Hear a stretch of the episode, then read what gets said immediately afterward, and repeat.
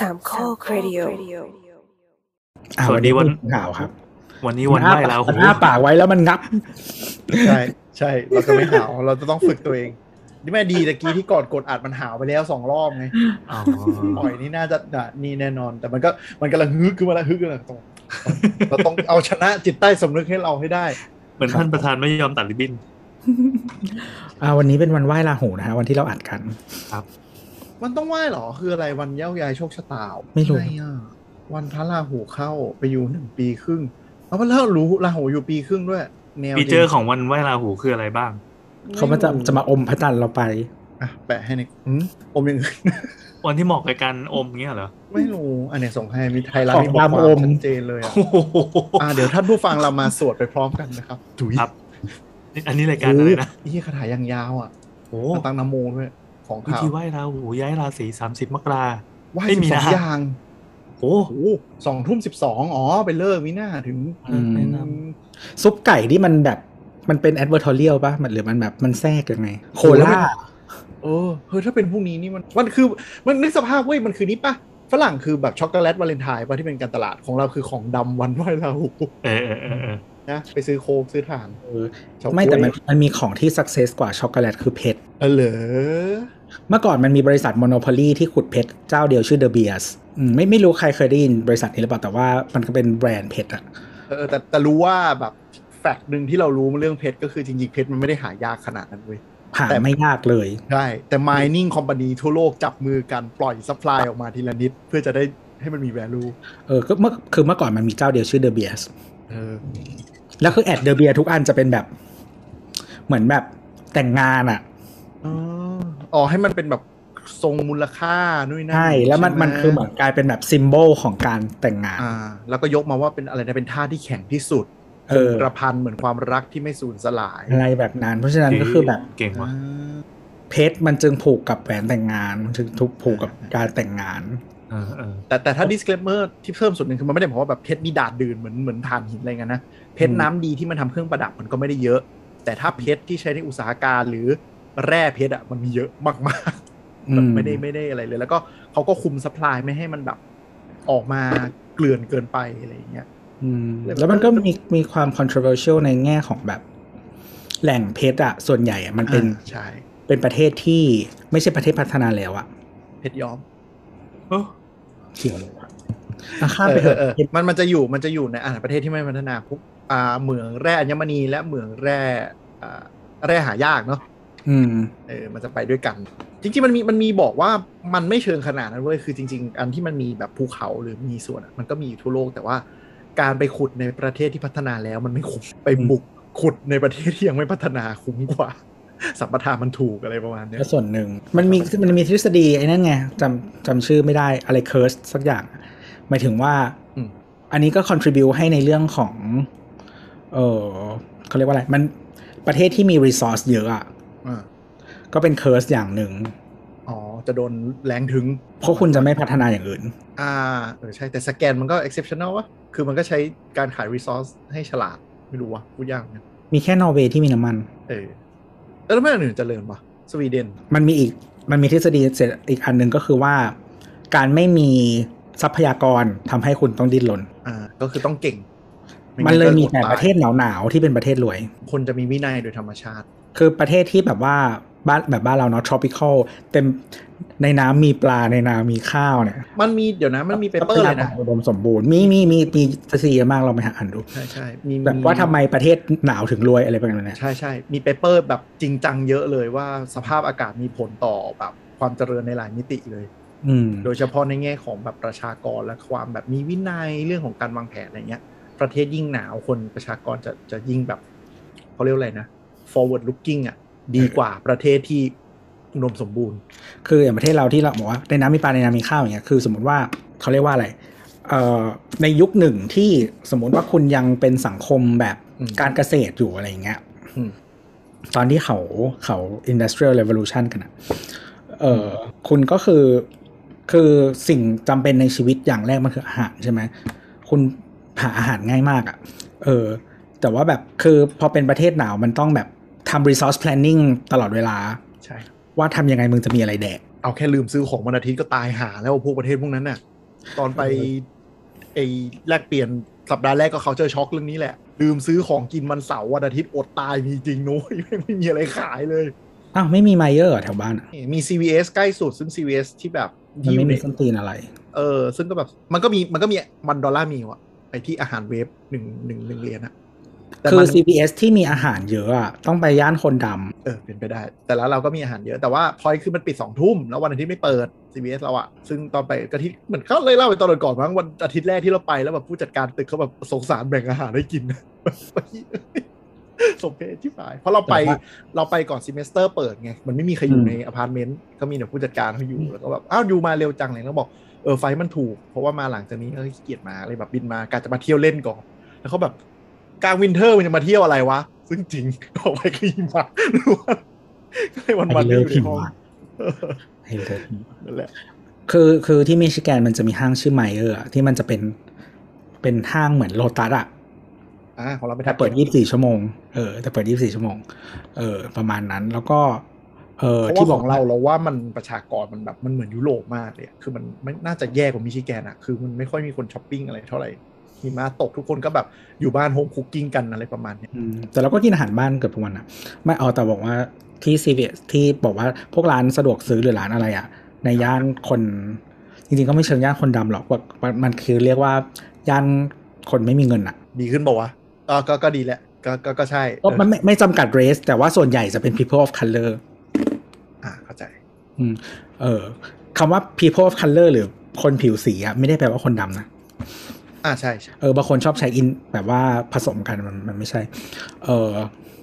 เขาไม่โอเคด้วยนะคนดำอะไม่เอาคนผิวสีเออ ก็คือคนเอเชียก็เป็น people of color นะเพราะไม่ใช่คนขาว แต่ตอนนี้เขาก็รณรงค์ไม่ให้ใช้กันนะ เพราะมันกลาย Black เป็นคำ black segregate brown Asian เออหรือหรือจะเรียก yellow อะไรเนี่ยก็คือ people of color ทั้งหมดนะที่ไม่ใช่คนขาว เอ่อ ทำไมถึงบอกว่าจะมีอาหาร เพราะว่าเออเขาเรียกว่ามันเป็นย่านที่ปกติมันแทบจะไม่มีซูเปอร์มาร์เก็ตเลย อ่าใช่จะมี CVS ไปกล้าตั้งอยู่เออ เพราะว่าพอเป็นย่านที่ income ต่ำอะเออแบงก์มันจะไม่ปล่อยกู้ หรือดอกเบี้ยแพงมากอืมซึ่งเออมันก็จะมีอาหารที่เป็นแบบ dollar meal หรือว่าอาหารคุณภาพต่ำอะอยู่อย่างเยอะมาก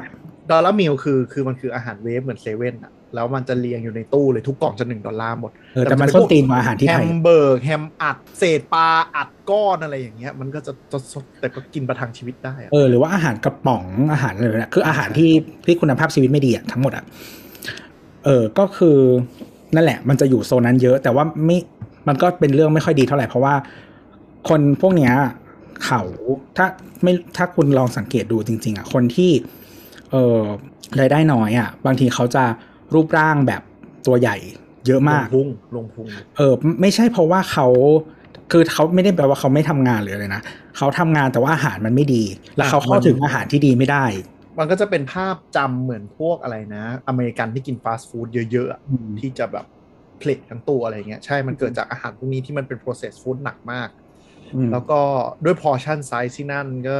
ก็น่ากลัวทุก ทุกเราไม่เคยกินทุมิลหมดเลยเวลาไปร้านอาหารแล้วต้องเอากลับตลอด อยู่ไปปีหนึ่งกูก็กินไม่หมดจริง มันให้เยอะจริงอาหารที่เอคืออมันนั่นแหละคือจะมันชอบมีคนบอกว่าอาหารอเมริกันมื้อนึงอะแพง แต่ปริมาณที่ให้อะมันเราว่ามันมันคุ้มกว่าบ้านเราอีกนะถ้าพูดถึงในแง่คือดลลคือถ้าเรากินด้วยกระเพาะไซส์นี้ที่แบบ เออมันมันกินได้สองมื้ออะพิซซ่าถูกอะที่นั่นอะเออแต่พิซซ่าถูกถูกแบแล้วบก็อร่อยห้มเก้าบอกเหรียญได้ไซส์สิบสิบห้านิ้ว เอาไปกลางบางฝนได้ พิซซ่าเป็นอย่างเดียวที่เรากินหมดถาดได้ แล้วชีสมันไม่เลี่ยนด้วยแนะนำใครไปใครไปอเมริกานะครับกินพิซซ่าพิซซ่าอะไรก็ได้อะแฟรนไชายยังอร่อยเลยปั๊มปั๊มน้ำมันเออทีนี้ไหมครับวันนี้เราเราได้ไงคุยวะนี่คุยอะไรดีเอากลับมาเรื่องราวหูกันเถอะพอเราพูดเรื่องประเทศนี้แล้วนะครับ ก็คือครับเป็นประเทศแห่งรถยนต์นะครับ โอ้โหช่วงนี้มีอะไรมีงานอะไรงานหนังสือไง่ายสัปดาห์หนังสือแห่งชาติอ๋อโอเคโอเคโอเคจัดที่ Bangkok สนุกกับ International Motor Show นะครับครับ นะครับ ก็ที่เขาเขายังอยากเป็นอยู่เพราะว่าดีทรอยต์แห่งเอเชียเนี่ยแต่ดีทรอยต์ตายแล้วนะใช่ก็ใช่เลิกมันพูดเรื่องคำนี้มานานมากเออแล้วปะมันก็มีคนหนึ่งอะยังพูดอยู่ไอ้ที่ขึ้นโพเดียมอยู่ทุกวันน่ะ พูดอ้าวเฉเหรอยเลย เราจะมุ่งเป็นดีทรอยต์แห่งเอเชียแบบประโยคนี้ตายไปสิบปีแล้วคือไม่ใช่อะไรนะคือดีทรอยต์เองก็ตายแล้วใช่มันคือมันคือคำมันคือคำที่มันเคย cool แล้วมันมันมันมันมันเป็นเสร่ออะ มันคือแบบเสือตัวที่ห้าแห่งเอเชีเสืยอสุดที่ห้าเออเออเออเออมันคือวลีประมาณนั้นอะยุคนั้นแหละ คือดีทรอยต์มันเป็นเมืองที่เกิดเพราะอุตสาหกรรมรถยนต์ที่บูม แล้วมันก็เจ๊งเพราะว่าอ่าการผลิตรถยนต์มันลดลงเนาะเมืองที่เคยสร้างมาเพื่อ support การผลิตรถยนต์ในประเทศ ก็กลายเป็นเมืองที่เรียกว่าร้าง มันมันก็ไม่ร้างแต่มันมันเศร้าอะ มันเอมีอความจริงเศร้าจอะริงๆอะมันมันความสามารถในการแข่งขันมัน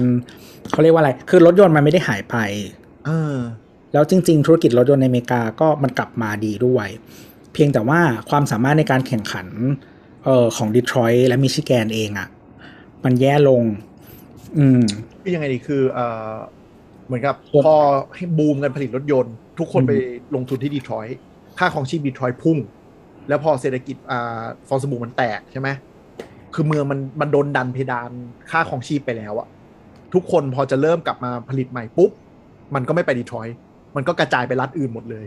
คืออเมริกาเนี่ย ระบบการตั้งโรงงานก็คือแต่ละรัฐเขาต้องประมูลแข่งกันว่าอยากให้บริษัทไปตั้งกันรัฐไหน คือเขามีการแข่งขันในระดับรัฐบาลเลยก็คือว่าแต่ละรัฐต้องโปรโมตตัวเองว่า เฮ้ย ถ้ามาตั้งโรงงานที่นี่มาอย่างนี้ เราจะให้ benefit อะไร เพราะเขาเชื่อว่าเช่นไม่เก็บภาษี 20 ปี อ่า เพราะว่าการมาตั้งเนี่ยจะสร้างงานสร้างอาชีพสร้างความเจริญให้ นี่คือเหตุผลที่ตอน Apple หรือ Microsoft หรือ Google จะย้าย Head Office เนี่ยแต่ละรัฐก็จะวิ่งมาประมูลกันเลยว่าแบบฉันจะให้อะไรมากนู่นนี่นั่น benefit ในแท่ไหน ซึ่งบริษัทพวกเนี้ยเป็นเอกชนเนี่ยแต่แคร์เรื่อง Public Infrastructure ค่อนข้างเยอะด้วย มีอย่างตอนนั้น Apple ก็ต้องมีไม่ไม่โทษที Google มั้ง มีเงื่อนไขว่าแบบ เออ ถ้าฉันไปอะ เมืองต้องลงทุน Public Transport และ Green และนู่นนี่นั่นอะ เปลี่ยน Energy ให้ด้วย ไม่งั้นจะไม่ไปโอ้โหเออคืออเมริกามันเป็นตลาดที่การแข่งขันเอกชนอะมีไปกดดัน policy ได้อืมอืมเออเพราะว่าซึ่งซึ่งไทยก็เป็นนี่ เออเรากดดันคนละแบบอะอันนั้นกดดัน for public goods อะอันนี้คือกดดันเพื่อนั่นแหละครับไม่แล้วก็อีกอย่างหนึ่งคือ ประเทศเรามันไม่มี เขาเรียกว่าอะไรอำนาจมันไม่กระจายอะอะเออมันมันมันแข่งกันแบบนั้นไม่ได้คืออย่างนี้ด้วยมันเราว่ามันเกิดจากนี้ด้วย พวกเอ่อแฟงอะ F A A N G เลยบริษัทที่มันใหญ่มากตอนนี้ต้องเปลี่ยนเป็นแมงมาเพราะมันคือ Facebook Apple Amazon Microsoft Google ไอ้ห้าเจ้าเนี้ย มันเป็นบริษัทพับลิกที่ใหญ่มาก shareholders เนี่ยมันไม่ได้เป็น family เนกอะปะมันไม่ใช่แบบเจ้าสัวธนินหรืออะไรที่จะมาแบบเฮ้ย maximize profit ตระกูลกู พวกเนี้ยคนถือก็คือกองทุนและธนาคาร ซึ่งคนที่ถือกองทุนและธนาคารพวกเนี้ยก็เป็น public sector ทีหนึ่งหลายอันก็เป็นอ่าเป็นพวกอะไรนะ pension fund เนาะอืมหรือว่าเป็นเออกองทุนที่มี policy ว่าต้องลงทุนในบริษัทที่ go green นะนู่นนี่นั่นด้วย มันรวมคุมโดย policy พวกนี้หมดปุ๊บผู้ถือหุ้นก็จะกดดันลงมาด้วย มันเป็นเขาเรียกอะไรนะ การทำให้โลกดีขึ้นผ่านตลาดทุนอะเออส่วนที่ไปกำกับอีกทีหนึ่งก็จะเป็นพวก IMF หรือว่ากองทุนที่เก็บภาษีอย่าง EU ก็จะมีกองทุนที่เก็บจากภาษีแต่ละรัฐบาลมา เพื่อเอาไปลงทุนในกิจการที่ go green หรือว่าลดมลพิษอะไรอย่างนี้ด้วยอืมมันเป็นการกดดันหันอย่างเงี้ยมันเลยเป็น loop ของมัน มันก็เลยลงมาที่รัฐแต่ละรัฐของอเมริกาจะต้องมานั่งแย่งกันว่า เออมาตั้งออฟฟิศที่นี่เถอะมาตั้งโรงงานที่นี่เถอะหรือจะ support ให้ซึ่งดีทรอยต์มันคือมันดันทุกอย่างขึ้นไปตอนฟองสบู่ปุ๊บแล้วฟองสบู่แตกทุกอย่างไม่ตก ค่าที่ดินไม่ตกค่าอะไรไม่ตกค่าแรงงานไม่ตก มันก็ไม่มีใครกลับไปดีทรอยต์อีกเลยเออแต่ตอนนี้ถูกแล้วนะ คือถ้าใครซื้อบ้านที่ดีทรอยต์อะถูกแบบถูกมากอะเหมือนอยู่ข้างนอกเลยอะคือ20ปีที่ผ่านมามันเป็นรัฐ ไม่หนึ่งในรัฐไม่กี่รัฐที่มันแบบอย่างเงี้ยลงเรื่อยๆเรื่อยๆเรื่อยๆเรื่อยๆอย่างเงี้ยเออ ประมาณนั้นแล้วก็ คืออีกอย่างหนึ่งที่มันทำทำให้มันไอ้นี่มากก็คือกฎหมายเรื่องยูเนียนอะไรประมาณเนี้ยเออยูเนียนมันมันใหญ่มากแล้วมันก็ทำอะไรแบบขยับตัวยากมาก แบบจะไล่มึงออกกูก็ต้องให้เงินเดือนมึง มึงเกษียณแล้วกูก็ต้องให้นู่นให้นี่ทำนู่นทำอะไรอย่างเงี้ยคือ union ในของเขาเรียกว่าอะไรนะกลุ่มมอเตอร์มันแข็งมากเพราะมันแข็งมากคือคนไปก็ กูไม่จ้างได้ไหมถ้ามันจะวุ่นวายขนาดนี้กูไปรัฐอื่นนี่ก็เลยกันอืมประมาณนั้นแล้วก็เหมือนมิชิแกนมันไม่มีอุตสาหกรรมอย่างอื่น เข้ามาพยุงอะไรอย่างเงี้ย คือไม่มีเลยแหละ ก่อนดีทรอยต์คือไม่มีเลยแหละไม่ใช่แกนะเมื่อก่อนเขาทำ fur tradeเอออย่างนั้นอะ fur trade มันตายไปกี่ปีแล้วเออนั่นแหละนั่นแหละก็มันก็เหมือนกลายเป็นแบบ เออเขาเรียกว่าอะไรเออเป็นเป็นเป็นมันไม่มีอุตสาหกรรมอันอื่นที่ใหญ่ ๆ มา มาเข้ามาทดแทนอะไรประมาณเนี้ยมันเลยไม่ไม่ไม่โต มันเป็นบทเรียนของของหลายอย่างเลยแหละว่าการที่เมืองหรือว่าประเทศหนึ่งลงทุนอะไรอย่างเดียวมากเกินไปอะแล้วเวลา bubble มัน burst ขึ้นมามันมันชิบหายขนาดมันแบกไม่อยู่ ซึ่งละไทยเราก็เคยตอนสมัยเป็นเสือตัวที่5เราก็มีดิเรกชันเรื่องนี้แหละ Detroit แห่งเอเชียตอนนั้นจะเป็นคำที่แบบโก้มากแล้วเราก็อ่าเปิดนิคมอุตสาหกรรมเนาะให้ผลิตชิ้นส่วนเยอะ เราก็เลยกลายเป็นหนึ่งในผู้ผลิตชิ้นส่วนรถยนต์ที่อันดับต้นๆของโลกโรงงานประกอบและผลิตไม่แต่ว่าคือสุดท้ายแล้วอะจุดที่ดีที่สุดที่เราไปถึงอะแค่ได้ท็อป 10 โลกเองนะ ใช่ก็กำลังจะบอกว่าได้แค่นั้น คือสุดท้ายเราเราเราผลิตได้แต่ชิ้นส่วนที่ไม่ได้เป็น first tier ไม่ได้ประกอบ engine แต่เราผลิตแบบฝาสูบน็อตนึกออกไหมมอะไรอย่างเงี้ยแต่แต่งานประกอบเรายังโอเค แต่ว่าด้วยยุคเทคปัจจุบันที่เทคโนโลยีสายพันธุ์พัฒนาไปเยอะอะ เราไม่มีเงินลงทุนอะไรขนาดนั้นที่จะสู้ได้เลยอืมแต่เราก็ยังเป็นฮับผลิตใน Southeast Asia โอเชียเนียนะอืมมีแฟร์ก็ตอนนี้เราก็ต้องแข่งกับอินโดกับมาเลซึ่งอืมอินโดกับมาเลก็ตีตื้นขึ้นมาแล้ว จากเมื่อก่อนที่เรานำห่างค่อนข้างเยอะ ตอนนี้ก็ตีตื้นขึ้นมา คืออย่างรถยุโรปสังเกตดู BM กับเบนซ์เนี่ยจะยังรักไทยอยู่ จะยังคิดว่าไทยงานประกอบดีสุด แต่วอลโวก็วัดดวงไปเปิดที่มาเลแล้ว แล้วก็คนพบว่าไปได้ดีหรือเหมือนกัน จริงๆ Volvo มีโรงงานมาเลยมานานมากแล้ว แล้วก็เออมันเป็นยุคนึงตอนนั้นเนี่ยเป็นยุคที่ Volvo กำลังแย่อืมยุคที่ Volvo กำลังแย่ตอนนั้นยังอยู่กับ Ford อยู่ เออ แล้วก็กำลังจะย้ายเออซีรีส์กำลังจะมาซื้อมาถ้าเราจะไม่ผิด เออก็สุดท้ายแล้วเขาก็เลือก ก็คือเลือกปิดโรงงานที่ไทยเราไปเปิดแล้วที่ก็มาเลเออคือมีมาเลยอยู่แล้ว เออแล้วแล้วรันการผลิตทั้งหมดอะโยกไปมาเลหมดเลย เออแล้วก็ย้ายไลน์ไปมาเลยเขาก็ย้ายไปแล้วก็บอกว่าโอเคเดี๋ยวเราจะปิดที่ไทย แล้วก็ต่อไปนี้รถในไทยทั้งหมดก็คือจะนำเข้าจากมาเลยนะซึ่งพอมีการปรับกระบวนการผลิตรถวอลโวที่ตอนแรกก็นั้นก็ปามากันว่าประกอบมาเลมันสู้ไทยไม่ได้ สุดท้ายไปไปมามาก็ ก็ดีไม่มีปัญหาเลยก็ไม่มีปัญหารถ Volvo ที่ประกอบที่มาเลอืมแต่ประเทศที่งานประกอบยังมีปัญหาจริง ๆ คืออินโดอืม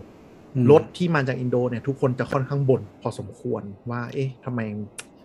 มันมีอะไรบางอย่างที่มันยังไม่ลงตัว ก็ให้เวลาเขาหน่อยอินโดหลังๆก็มาแรงแล้วมากก็ก็จริงๆ ถ้ารถในบ้านเราที่มาจากอินโดก็เอ่อรถเจ็ดที่นั่งเกือบทุกแบบอะนะก็จะมาจากอินโด ยกเว้นไอ้พวกแบบว่าเอ่อรถคนเฮียอะไรเงี้ยไม่ใช่จากอินโดนะฮะอ๋อยี่ห้ออะไรบ้างที่มาจากอินโดโตต้าฮอนด้าโต Toyota โตโยต้าเออรถเจ็ดที่นั่งไซส์เล็กอะครับ มาจากอินโด แล้วอืมในหมู่คนเล่นรถพอได้ยินว่ารถขึ้นประกอบอินโดก็จะเซ็งๆหน่อยอ๋อไม่แต่ว่าคือมันเป็นมันเป็น segment ที่ไม่ popular ที่นี่อยู่แล้ว แล้วก็มันเป็นใช่ใช่ใช่มันเป็น segment ที่คือจริงๆอะผู้ผลิตผู้แบรนด์เองอะมันไม่ได้ตั้งใจขายที่เมืองไทยหรอก แต่ว่ามันเป็น agreement ในเครือ ว่าคุณจะต้องสั่งมา แล้วมันมีเรื่องของ free trade ด้วยแหละว่าแบบอืมต้องแบ่งโควต้ากันนำเข้าอะไรอย่างเงี้ยถ้ใช่มันเพราะคือเขาอะนำเข้ารถจากบ้านเราเยอะเหมืใช่อนกันใช่ แล้วเราก็ได้เอาเข้าบ้างอะไรประมาณเนี้ยเออแล้วก็ซึ่งอินโดซึ่งเป็นตลาดที่ประหลาดที่มันขับพวงมาลัยขวาแบบบ้านเราซึ่งซึ่งปัญหาก็คือไอ้รถเจ็ดที่นั่งทั้งหลายเนี่ยมันเป็น segment ที่โตมากในอินโด เพราะอินโดเนี่ยรายได้ยังต่ำเพราะฉะนั้นแล้วครอบครัวเขาใหญ่ เพราะฉะนั้นเขาอยากได้รถที่มันจุได้เยอะเอาเด็กโยนโยนๆไว้ด้านหลัง dog seat อย่างเงี้ยคือมันไม่สามารถใหญ่พอจะเป็นรถตู้เจ็ดที่นั่ง full ได้ก็จะเป็นแบบห้าบวกสองก็จะเอาเด็กไปกองกองๆไว้ด้านหลังนี้ แต่ปัญหาก็คือรสนี่นิคืยอมเจ็ดการเจ็ดที่นั่งที่นั่งไม่ได้จริงๆใช่ไหม มันก็นั่งได้แต่นั่งถ้าเป็นผู้ใหญ่ก็นั่งชันเข่าอ่าอ่าอ่าเออมันคือมันคือ segment เดียวกับ Fortuner อะแต่ว่ามันไม่ใหญ่เท่า Fortuner มันจะเป็น MPV อะอืมไม่ใช่ MPV ก็ไม่ใช่อีกอะแต่เขาก็เรียก MPV นะเออแต่เขาก็เรียก MPV มันก็คืออย่าง BRV นะที่เปิดตัวใน Honda บ้านเราไซส์ประมาณ Mobilio โอ Mobilio แล้วก็ล่าสุดไม่ BRV อะมันทำ Mobilio เป็น SUV เออ skin แม่งงงมาก ล่าสุดก็เป็นโตโยต้าก็เป็นนี้ป่ะอ่า Veloz ป่ะใช่ไหม เออ Veloz Sienta Sienta เออแล้วก็มีอะไรนะ ที่มันฐานรถกระบะมีอีกรุ่นหนึ่งจำไม่ได้ Innova อะไรเงี้ยแต่ Innova ใหญ่หน่อยก็ก็ไปดู Avanza Avanza ที่เห็นที่ที่เห็นภาพสุดคือ Veloz V E L O L O Z เนี่ยที่โตโยต้ามาเปิด เนี่ยจะเป็นรถ segment ที่ขายดีในอินโด คือมันจะเป็นรถเก๋งแต่พยายามเหมือนเอาแบบ ไปต่อข้างต่อหลังออกมา เหมือนอืมสมัยยุคหนึ่งที่ที่คนซื้อกระบะกันแล้วไปต่อ แคป carry boy ออกมา แล้วกลายเป็นที่นั่งด้านหลังได้นึกออกไหมอ๋ออ่านั่งเล่นไพ่อะเออเออเอออย่างนั้นอะ แต่อันเนี้ยจะเป็นที่นั่งที่มันพอเพอกว่า Veloz ตัวนี้ก็ขายดีในประเทศกำลังพัฒนาหลายที่ เพราะว่านั่นแหละจุพับเบาะก็จุของได้ แล้วก็จุคนได้ ครอบครัวใหญ่ประมาณเนี้ยห้าถึงเจ็ดคนก็จะชอบกัน แต่รถอินโดอะมันจะมีความประหลาดประหลาดที่แบบ segment ไทยไม่ค่อยชอบ อย่างเช่นวัสดุบางจุดที่คนไทยแคร์คนอินโดจะไม่ได้แคร์ ปฏิกก็ปฏิกไปเลย คนไทยก็จะแบบมันป่องแปงจังวะอะไรอย่างเงี้ย ก็จะเป็นเรื่องนั้นหรือแบบจอบางอย่างอะงกต้นทุนเนี่ยไม่จำเป็นเป็น LED สวยๆ ก็ได้ไม่ก็ยังมีจอแบบ LCD เหมือนแบบเหมือนเอาติดสิปีที่แล้วก็จะบ่นๆกันเรื่องพวกนี้ แต่ว่าด้วยความที่ประกอบในอาเซียนมันก็ฟรีภาษีศูนย์เปอร์เซ็นต์นะนะเข้ามามันก็อืมราคาไม่ต่างกับประกอบไทยอืมถ้าถูก็ก็ถ้าใครอยากซื้ออะไรเงี้ยหมายถึงว่ามันก็มีตัวเลือก แต่ว่าโอเคมันไม่ได้ขายดีหรอกเพราะว่าเขาก็รู้อยู่แล้วว่าคนไทยไม่ได้ชอบ แต่ก็มีจะมีเซกเมนต์ที่ซื้อบ้าง คือระดับด้วยแบรนด์โตโยต้ามันก็เลยขายได้อะอืมทีนี้กลับกลับมาที่ตัวงานเนาะพระเอกงานนี้ก็ต้องยอมรับว่าอันที่เลี่ยงไม่ได้ก็คือรถไฟฟ้าเนาะเปิดตัวมา 20 ปีซึ่งตอนแรกเนี่ยก็จะดูยังไม่ค่อยคึกคักเท่าไหร่จนกระทั่งรัฐได้ประกาศมาตรการเอ่อคืนเงินภาษีอืมผ่านคนขาย คือมันไม่เหมือนรถคันแรกแล้ว รถครั้งแรกเราไปซื้อ แล้วเอาใบจดทะเบียนไปเบิกกับรัฐรัฐตีเช็คเงินสดให้เลย อ่าที่รัฐเขาไม่ทำรอบนี้เพราะว่า รอบที่แล้วเนี่ยเขาอ้างว่ามันเกิด loophole ก็คือ คนไปดาวน์รถ ไม่ไม่ดาวน์รถตอนนั้นมันแทบจะไม่ดาวน์ด้วยเพื่อจะกระตุ้นเศรษฐกิจใช่ไหมคนไปเอารถออกมา เอาไปเบิกเช็คแสนหนึ่งมาแล้วเอาเงินแสนหนึ่งไปใช้ แล้วหนึ่งปีปุ๊บก็รีบขายรถทิ้ง เพราะตอนนั้นมันขายก่อนหนึ่งปีจะโดนปรับใช่เลยพอพ้นปีปุ๊บขายทิ้งเลย อันนี้ใช่เลยเออแล้วสุดท้ายช่วงนั้นก็คือใกล้ตัวก็มีเต็นท์รถวินาศมากใน segment อีโคคาร์คือราคาคือมันเป็นการละที่มันเป็นการ shift demand ไง คือมันไม่ได้ใช่มันไม่ได้สร้าง demand ใหม่ ไม่ได้ทำอะไรเลย นอกจาก shift demand ไป คือจำได้ว่าปีนั้นที่ปิดยอดบริษัทรถโบนัสทะลักมาก แล้วปีถัดไปคือไม่จ่ายโบนัสเลยเพราะยอดอีโคคาร์มันแบบจากพุ่งขึ้นหลายเท่าอะสี่เท่าอะไรอย่างเงี้ยอ่ารถอีโคคาร์กับอะปีถัดมาคือ slump แบบหายไปกว่ายอดปกติฮะเกินครึ่งนั่นแหละมันมันมันคือการ shift demand มันไม่ได้ทำอะไรให้ตลาดใช่ดีขึ้นเลย มันเออมันมันเป็น มันเป็นพลาดจริงๆแหละ เพราะว่าการเบิกเงินสดออกมาเนี่ยมันเลยทำให้คนอะเอาออกรถเพื่อหมุนเงินเออแล้วแล้วอันนั้นก็คือทำให้วินัยทางการเงินมีปัญหา แล้วก็เป็นหนี้ระยะยาวหรืออะไรก็ว่าไปอันนั้นอีกเรื่องหนึงแล้วก็จริงๆ มันทำให้บริษัทรถยนต์หลาย ๆ เจ้าเขา forecast พลาดด้วยนะ ใช่ predict ไม่ได้เลยอืมเละเอมากอยังมีเจ้าใหญ่เจ้าหนึ่งที่เขาเขาสร้างแพลตฟอร์มใหม่อะมาเพื่อเพื่อเพื่อรับสิ่งนี้อะไรเงี้ยทั้งอีโคคาร์แล้วก็อะไรอะไรเงี้ย แล้วเออเขาก็สุดท้ายเขาออกมาหลายรุ่นมากนะไม่พูดชื่อแต่น่าจะเดาได้ เออเหมือนเขาเคยพูดครั้งหนึ่งอะว่าแบบ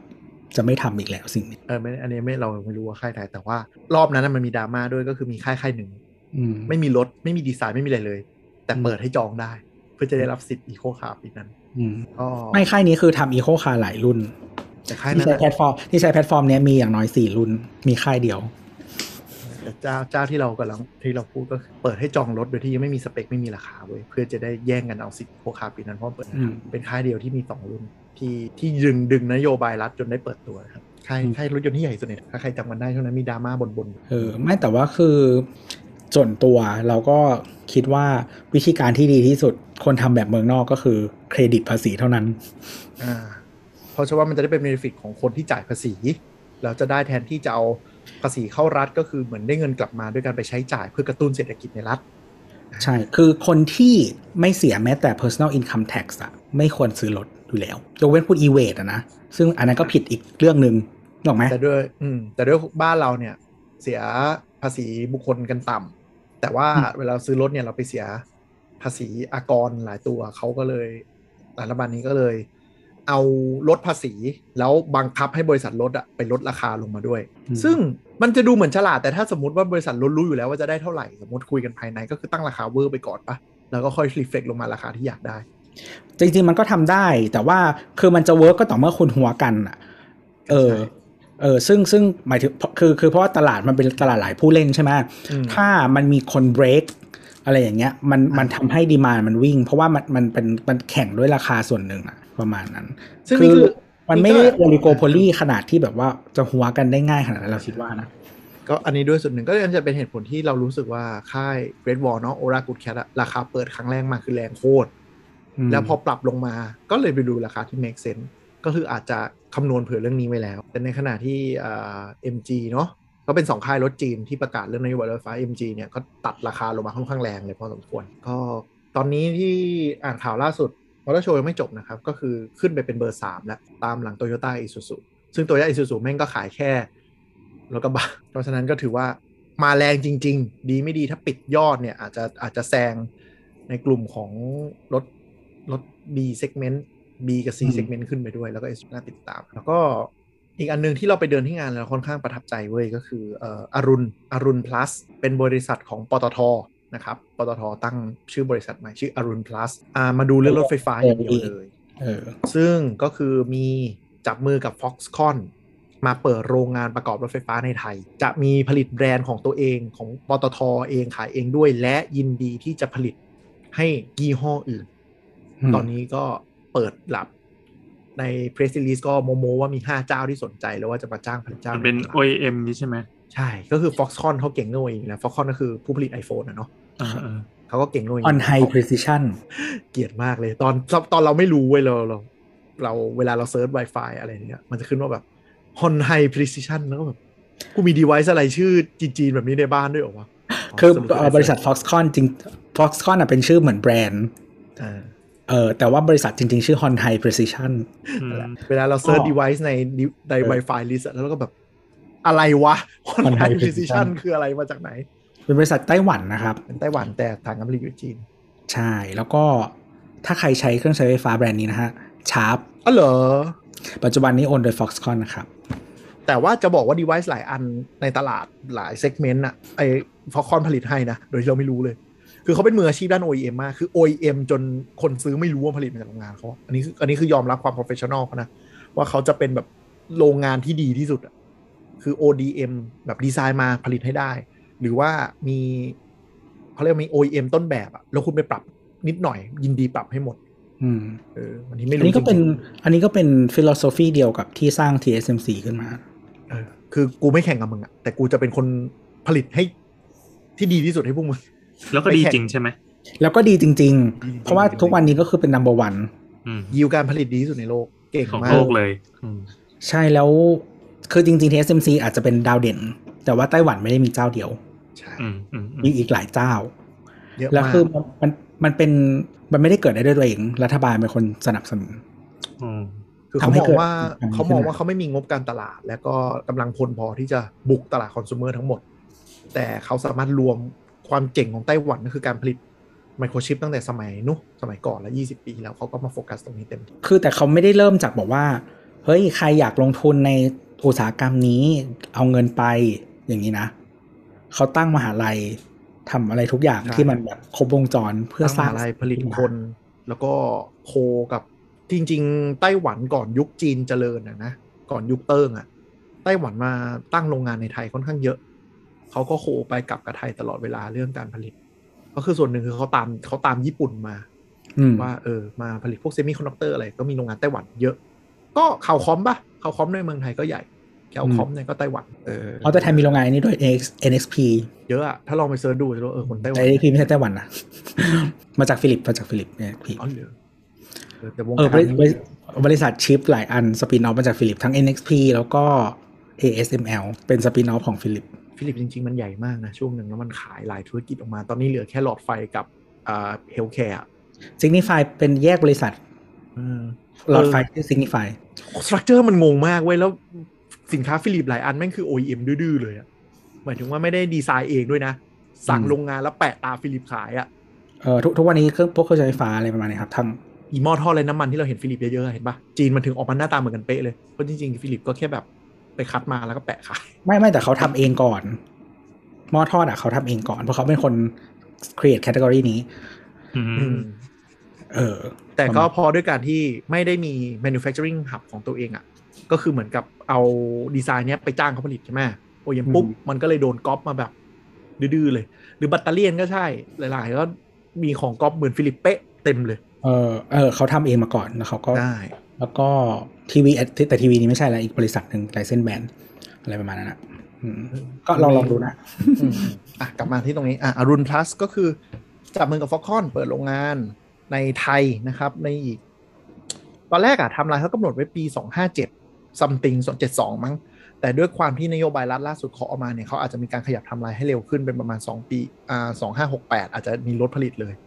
รถออกมาอือฮึพร้อมขายเลยนะครับอ่าอรุณพลัสทำอะไรอีก อีกอันนึงก็คือทำแอป EV มีคือเช่ารถไฟฟ้าโดยเฉพาะ ลองไปโหลดมาดูกันได้ คือจจะอกดเทราสคาลาไปเล่นๆดู เอ้ยคือถ้าแบบจอยากขับเล่นแบบจองวิกเดียวอะไรอย่างงี้ก็ได้นะอ จองเทสลาสัปดาห์ละประมาณ 30,000 Volvo XC40 สัปดาห์ประมาณ 20,000 เห็นอย่างนี้เต็มทุกรุ่นทุกแบบนะครับ ต้องมันจองภายใน 30 วัน เต็มตลอดเวลา ถ้าอยากจะจองเข้าแอปทุกวันไปกดแย่งกันได้เลย คือคือเขามีรุ่นละคันเปล่าวะ ไม่ไม่ไม่รุ่นละสามรุ่นละสามสี่คันเลยพี่แอนเยอะเยอะโอ้ระดับหนึ่งปัญหามันคือ คนรวยบ้านเราอะ อยากลองรถไฟฟ้า แต่ไม่กล้าเดินเข้าไปซื้อแล้วเดี๋ยวเซ็งนึกออกไหมอ๋อ การเช่าหนึ่งสัปดาห์ด้วยราคาเงิน 2-3ถึงหมื่นบาทเขายอมจ่าย แล้วรีวิวแม่งลงเต็มกรุ๊ป EV กับเพจส่วนตัวบางเจ้าก็เช่าไปทำคอนเทนต์อะไรเงี้ยเพียบเลยเพียบเลยเออมันก็เลยมีตลาดอยู่ตรงนี้จุดหนึ่งแล้วก็บางคนก็คือเขาแบบที่เห็นในกลุ่ม EV นะเขาเช่าแบบรุ่นละสัปดาห์ เราจะได้ตัดสินใจได้ว่าจะซื้ออะไร อย่างนี้เลยเออว่ะลองเล่นได้คือมีตังค์อยู่แล้วไงนึกออกไหมเออก็คือ budget ไว้ว่าเออกูมาเสียตรงเนี้สองแสนสมมติ budget เช่าเล่นสองแสนเนี่ย ก็ดีกว่าไปซื้อผิดรุ่นแล้วน้ำตาตกในนึกออกปะอืมอืมอืมอย่างเพราะตอนหลายคนขายต่อราคามันหายไปเยอะอยู่แล้วใช่อย่างหลายคนเช่าเทสลาก็คนพบว่าไม่เอา ถึงตอนแรกจะ hype Tesla มากเพราะว่าใช้ map ไม่ได้บางคนไม่รู้เลยไงนึกออกไหมช่างอ้าวใช้ map ไม่ได้เอ้ยแล้วทำไมวัสดุมันก๊องแก๊งกว่าที่คิดอะไรอย่างเงี้ยบางคนมันไม่ได้เคยเห็นเขาได้รุ่นอังกฤษเขาได้รุ่นอังกฤษมาเออหรือ test drive แล้วมันมันไม่ได้อยู่กับรถ use case จริงๆไงว่ามันเป็นยังไง อันใช่นี้คืคืออ deal breaker ของแต่ละคนอาจจะไม่เหมือนกัน ซึ่งใช่ถ้าเราไม่ได้ใช้รถเราอาจจะไม่เจอ หมายถึงว่าสิ่งที่เราแบบไม่ไม่โอเคอะไรเงี้ยคือเหมือนบางคนอาจจะรู้สึกว่า เอ้ย วัสดุมันต้อง อันนี้เราถึงจะโอเค หรือว่าขับแล้วแบบมีเสียงอะไรอย่างเงี้ยแล้วด้วยความที่บางคนเขามองว่าเขาเช่าพวกเนี้ยเขาจะห้อต่างจังหวัดยาวๆนึกออกปะรถเช่ากูใช้ให้คุ้มอย่างเงี้ยยิ่งน้ำมันแพงมันกลายเป็นว่าบางทีเขาวางทริปดีๆมันออกมามันประหยัดค่าใช้จ่ายเพราะว่ามัน ถ้าเทียบกับรถไซส์แบบไซส์ใหญ่หน่อยอะเนาะ luxury หน่อยอย่างเงี้ยมันก็กินน้ำมันเยอะใช่ไหมอืมอาจจะโลแล้วประมาณตอนนี้มีโลแล้วประมาณแบบห้าบาทหรอกแต่ไอรถไฟฟ้าบางทีมันโลละมาห้าสิบตังค์บางทีมันสิบเท่าไงแล้วเขาสมมติเช่าแล้วซัดจากรถจากกรุงเทพไปหนึ่งอย่างเงี้ยเขาก็มองว่าค่าเช่าที่จ่าย มันก็มา compensate กับค่ากับค่าน้ำมันระดับก็ก็เป็นการ justify ของเขานะลองไปโหลดมันดูกันได้ ก็คือตอนนี้มีแบบแจกโค้ดลดอะไรอยู่แต่ว่าต้องซื้อ voucher ประมาณแบบแสนหนึ่งถึงจะคุ้ม ซื้อเครดิตเขาแสนแต่ก็มีมีขายดีอยู่นะเห็นในงานอะอีกอันหนึ่งไปก็หาคืกับอเพื่อนก็ได้อืมอีกอันหนึ่งก็คือ Arun Plus ตอนเนี้ยก่อนที่จะมีรถของตัวเองก็คือจับมือนำเข้ารถเนตะ อาจจะใครที่ตามข่าวจะเริ่มเห็นแล้วล่ะ ที่บอกว่ารถไฟฟ้าราคาประมาณ 5-6ถึง6แสนอะไรอย่างเงี้ยคือตอนนั้นอะคนมาอวยกันใหญ่เลยว่า5แสนแต่ว่าทางเซลล์สุดท้ายมาขอให้ลบข้อมูลออกให้หมด เพราะว่าราคายังไม่ไฟนอลเดี๋ยวก็มีปัญหา ราคายังไม่นิ่ง5ถึง7แสนแต่จองได้แล้วนี่ แต่จองได้แล้ว แล้วก็ราคาที่จองเป็นราคากระซิบราคากระซิบด้วย เหมือนกับเขามีโควต้าราคาถูกร้อยคันแรกด้วยอะไรออ๋อย่างเงี้ยอันอันนี้เราไม่แน่ใจว่ากระบวนการยังไง เพราะว่าเอ่อการนำเข้ารถไฟฟ้ามาเนี่ยที่ได้ได้ทั้ง MG ทั้ง ORA ที่ได้ subsidy มาแสนกว่าบาทถึง2 0 0แสนอะมันมี conditionขายเท่าไหร่ต้องผลิตในประเทศคือ1.5เท่าอืมเพราะฉะนั้นเป็นไปได้ว่าไอ Neta อะไรเนี่ย อาจจะมีโควต้าที่ที่กล้ามาผลิตในประเทศคือ อาจจะแค่หลักสมมุติ2-300ถึง300คัน เพราะฉะนั้นล็อตตรงเนี้ยอาจจะไม่กล้าขายเยอะอืมนึกออกไหมถ้าขายหลังจากเนี้ยอาจจะต้องเป็นราคาที่ไม่ได้ไม่ได้แท็กซับซิดีมันก็เลยราคายังไม่นิ่ง นี่เขาอาจจะ forecast อะไร ซึ่งเนตาเนี่ยเป็นแบรนด์อันดับสักประมาณรถไฟฟ้านะประมาณ10กว่าๆในจีน ก็ไม่ได้ขี้เหร่แล้วก็รถที่เอาเข้ามาก็มีรุ่นเล็ก รุ่นรถกระป๋องเลยเราไปลองดูมาแล้ว กระป๋องกว่าแบบกระป๋องเราว่ากระป๋องประมาณสวิฟต์ในตัวรุ่น V เนอะ มันมีใช่มันมีสองรุ่นที่คนพูดถึงกันก็คือ V กับ U Pro ยูโปรยูโปรก็ดูดีค่อนข้างโอเค แต่ว่า U ไม่ Pro ได้ให้นึกเข้ไปถึงว่าเป็น CRV จีนไฟฟ้าอะก็เราไปดูรีวิวมาเว้ยเออเออมันเหมือนเหมือนเป็นคนละยี่ห้อกันเลยไม่มีอะไรที่สัมพันธ์กันเลย คือไอ้ V อะราคาที่หลุดมาห้าแสนเจ็ดหมื่นเก้าพันเนี่ยมีความกระป๋องอยู่เยอะ ในขณะที่ไอยูโปรอะมันดูแพงกว่าราคาที่ควรจะเป็นไปมากๆ คือเพราะเขาในจีนเขาขายอยู่ใช่ป่ะ เขาก็มาเทียบกับราคาไทยว่าประมาณล้านล้านแบบเศษไม่ถึงล้านแสนล้านสองอะไรเงี้ยอืมแล้วมันดีมากดีกว่าที่คิดไว้มากแบบไปจับดูวัสดุอะไรกันโอเคหมดเลย คือก่อนหน้านี้ราคา MG อะเออถ้าใครเทียบกับราคาจีปกติมันจะบวกประมาณ30-40%อ่าอืมคือเราว่าแบรนด์จีนน่ะมันมีความประหลาดอย่างหนึ่งคือรถแต่ละลายแต่ละรุ่นน่ะอย่าไปคาดหวังว่าแบรนด์เดียวกันจะใช้ของคล้ายๆกันเราชิเราเคยชินกับรถญี่ปุ่นมากเกินไป เหมือนมือถือปะเออเออเออเอออย่างนั้นก็ต้องมีมือธีถืมอจีนินดนึนึกงออกปะคนละลายมันจะแบบอะไรวะเหมือนมือถือคนดีไซน์คนละคนเลยอะมันคือความจีนด้วยใช่ใช่มันจะเป็นความจีนก็คือเขาตลาดเขาใหญ่เขาจะต้องแตกเซกเมนต์ให้กระจายมากนึกออกไหมเพราะฉะนั้นเกรดวอลฮาวาวมันจะแบบคูลๆเท่ๆ แล้วโอราก็คือมาแบบมาเบลอะไรอย่างเงี้ยมันไม่แต่อันเนี้ยซึ่งอัคืนอนั้นยังเป็นซีรีส์นะคือ Great Wall อะเขาใช้วิธีแตกแบรนด์ใช่ไหมเออแล้วก็เราเรารู้สึกว่าเป็นเจ้าที่ทำแบรนดิ้งมาแล้ว เออเออเออเขาเพราะเขาจะเน้นตลาดโลกด้วยไปเซาท์แต่แอฟริกาแต่เจ้าอื่นอะ ที่มันไม่ใช่อะ มันคือใช่ไม่มีเลยเว้ยอ่าจริงๆแล้วเออแล้วจริงๆ MG อะไอ้ลูกซีรีส์ที่หลาย ๆ อันที่ขายในเมืองไทยอะ มันที่ที่ประเทศอื่นที่จีนอะ มันไม่ได้ใช้ชื่อ MG ด้วยอืมเออ มันคือแบบ Maxus อะไรเงี้ย แบบอะไรนะ รถกระบะ extender รถตู้อะไรนั่นพวกนั้นอะก็คือที่ที่มันไม่ใช่ MG อะเออเม้งกวงนี่ไม่มีนะใจร้าย เออแต่ MG หรืออ่า Great Wall เนี่ยเป็นแบรนด์ที่พร้อมจะไป global เพราะฉะนั้นก็จะทำเรื่อง branding ทำเรื่องการตลาดมาพอสมควรอืมเอ่อ Great Wall ใหญ่ที่นี่เหมือนกันนะ South Africa เพิ่งรู้ก็ตลาดอืมระดับ แต่ทีเนี้ยถ้าแบรนด์คือแม้ว่าจะเป็น MG Great Wall หรืออะไรอย่างเงี้ยมันไม่ใช่แบรนด์ระดับท็อปในเมืองจีนนะ Great Wall อาจจะฮาวาวระดับท็อปแต่ความเป็นรถไฟฟ้า ใหญ่ที่สุดในจีนคือ BYD อืม BYD ใหญ่มากใหญ่จนแบบผลิตขายในประเทศไม่ทันอะเลยไม่เลยยัง ไม่ยอม export มาสักทีอ่าเมืองไทยมีแท็กซี่นะฮะก็คือมีมามาพรีล็อตนั้นน่ะแล้วก็ทำตลาดต่อไม่ได้เพราะว่าเหมือนกับกูผลิตในประเทศก็ไม่ทันและโว้ยไม่มีใครไม่มีเวลามาแบบจะ partner อะไรอย่างเงี้ยอันนั้นคืออันดับหนึ่งใช่ไหมอะไรนะอันดับหนึ่งเลยใช่ไหมโอ้อันดับหนึ่งคือเห็นยี่ห้อนี้ผ่านๆแต่ก็ไม่ไม่ได้รู้สึกว่ามันจะต้องมาใกล้ตัวเราอะไรอ่ามันเหมือนเป็นคนเปิดตลาดเลยอะ ใช่ อืมอืมอืมเป็นคนสร้างตลาดนี้ในจีนเลยอะ ใช่ BYD เนี่ยใหญ่มากใหญ่มากใหญ่ใหญ่จนแบบไม่มีเวลามานั่งทำตลาดประเทศใช้คำนี้เลยจริงๆ เพราะว่าจีนนี่มันโหรถไฟฟ้ามันโตแบบมหาศาลมาก เพราะรัฐซับซิไดหนักอืมก็ใช้ใช้สูตรคล้ายๆเราใช่ไหมก็คือเหมือนลดราคาให้อ่าอันในมุมจีนของผู้ซื้อ จีนนี่ลดราคาให้ลดภาษีให้ด้วยอืมแล้วก็มี benefit อย่างอื่นด้วยถ้าจำไม่เยอะแต่มันเริ่มลดลงแล้วนะ ค่อยๆ ลดลง อืมแต่ว่ามันไม่ได้ไม่ได้ทำเลเวลแบบ คือจะไม่เหมือนประเทศยุโรปนะก็คือมีการลดราคา เพราะว่าแต่ว่ายุโรปอเมริกาเขาจะไม่ไม่มีลดราคาเนาะเขาก็จะเป็นแบบ tax credit อะไรอย่างนั้น เพราะว่าอืมเออเป็น tax credit มากกว่าเพราะว่าส่วนใหญ่จะเสียภาษีกันค่อนข้างเยอะอยู่แล้วเนาะก็เป็น tax credit แล้วก็มันก็จะมีพิเศษแล้วแต่ละอย่างที่อเมริกามันจะแล้วแต่รัฐด้วยอย่างเช่นแบบเออหลาย ๆ ที่มันจะใช้ไอ้นี่ได้อะไรวะคาพูเลนได้ อะไรอย่างนั้นแต่ก็เริ่มค่อยๆลดแล้วถ้าพอประชากรใช้เยอะขึ้นอะไรอย่างเงี้ยนะจีนจีมันมีความหายอย่างหนึ่งเว้ยคือรู้สึกก่อนก่อนปีที่ผ่านมามันปรับรถที่ได้ tax credit อะต้องไม่เกินห้าหมื่นหยวนมั้งโทษทีนี่นี่จำตัวเอ้ห้าจำไม่ได้ตัวเลขเท่าไหร่ประมาณประมาณแสนหยวนเลยประมาณนี้มั้งหรืออะไรเงี้ยแล้วเทสลาสีดำอะมันจะถูกกว่าไอ้บาร์นี้เว้ยแต่เปลี่ยนสีปุ๊บ มันจะเกินหมด แล้วมันก็ทอมันปรับปุ๊บอะ เทสลาสีดำไม่งออกมาเป็นกองทัพ 200 300 คันไปต่อทะเบียน เพราะจีนน่ะต้องซื้อรถแล้วไปขึ้นไปไปจดทะเบียนเอง ไม่ได้เหมือนบ้านเรามีศูนย์นั้นให้คือแบบสีดำเป็นกองทัพ ทุกคนเลือกสีดำเพราะอะไร เพราะว่าเป็นสีที่ได้ tax credit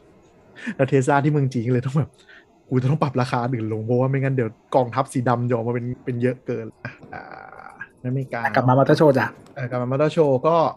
เป็นพระเอกงานแล้วก็พอปรับปรับปรับราคาก็ยอดจองขึ้นเป็นเบอร์สามเห็นว่าเกินพันแล้ว จนมีดราม่าเหมือนว่าเซลล์ทั้งสองค่ายเริ่มกักกักโปรโมชั่น คือเวลาการขายรถเนี่ย คนเซลล์เนี่ยเวลาที่เขาให้ offer นู่นนี่นั่นอะมันจะมี offer กลางเนาะแล้วก็ offer ที่เซลล์เนี่ยมี budget ส่วนตัวจะแถมให้ ถ้าเจอลูกค้าไม่ต่ออะไรเลยเซลล์ก็จะได้ได้ไม่ต้องใช้ budget ตรงเนี้ยก็จะเข้ากระเป๋าตัวเองเยอะ แล้วก็จะมีโปรจากไฟแนอันนซ์นี้ไม่เกี่ยวกับค่าคอมใช่ไหมเราไม่แน่ใจว่ะ คือเราเข้าใจว่าถ้าคือสมมติว่ามันมี มันมี budget ที่จัดไว้ใช่ไหมเอออ่าแต่ถ้าคุณจะ go beyond อะอืมอาจจะกระทบเออเออแต่คือบางคนบางคนก็อาจจะยอมก็ได้เพราะอย่างเช่นว่า อยากให้ยอดถึงปิดยอดเดือนเออมันจะปิดอยู่แล้วอะเพราะว่าคนอื่นกูได้มาแล้วนี่ มันมีมันมียุคหนึ่งที่เอ่อศูนย์เขาไม่มายุ่มย่ามว่าเซลล์จะแถมให้อะไรอะคือหมายถึงว่ามีบัตเจ็ตให้มึงก็ไปแถมแล้วกัน บางคนก็ปัญหาคือมันเกิดการตัดราคาคือแถมกันจนแบบกินค่าคอมตัวเองอะแถมกันจนแบบอืมเพื่อจะได้ยอด จนหลังๆเขาห้ามแล้วว่าจะมีบัตเจ็ตแถม ห้ามแอบแถมให้เกิน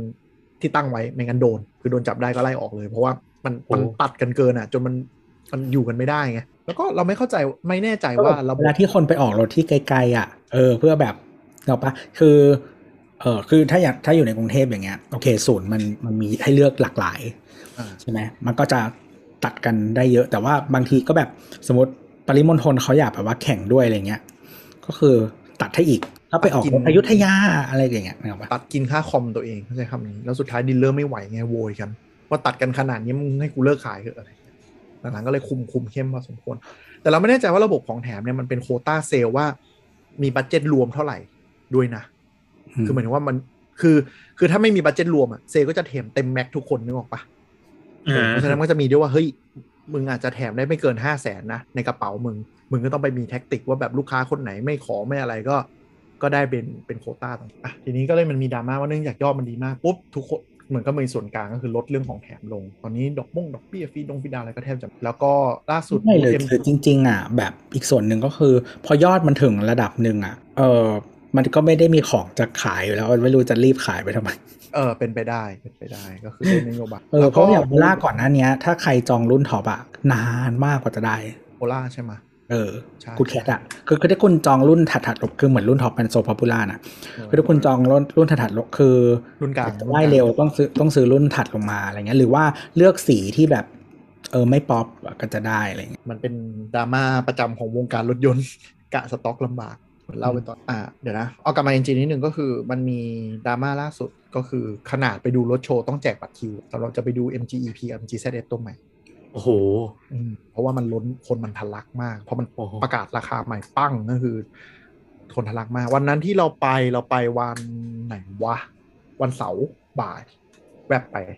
กลับไปต่างจังหวัดก็เลยแวบไปก่อนเข้าเมืองบูธ MG กับ Great Wall บูธแตก อันอื่นเหงาอืมอ๋อมีเบนซ์มีเบนซ์ popular หน่อยเพราะเปิดตัว C Class ตัวใหม่ ก็คนมาดูสิ แต่บูธรถญี่ปุ่นเนี่ย เงียบจริง เงียบจริง อยากรู้ feedback จริง ๆ เลยว่ะมี HRV กับ Civic ตัวใหม่ ที่เปิดตัวมึนๆในงานเนี้ย ก็ก็มีคนมาดูระดับหนึ่ง HRV มันมันมันดูพอไปได้แล้วก็ Civic ใหม่คนก็มาที่หน้าดูตาเหมือนรถจีนนะนะ โอ้จะชอบ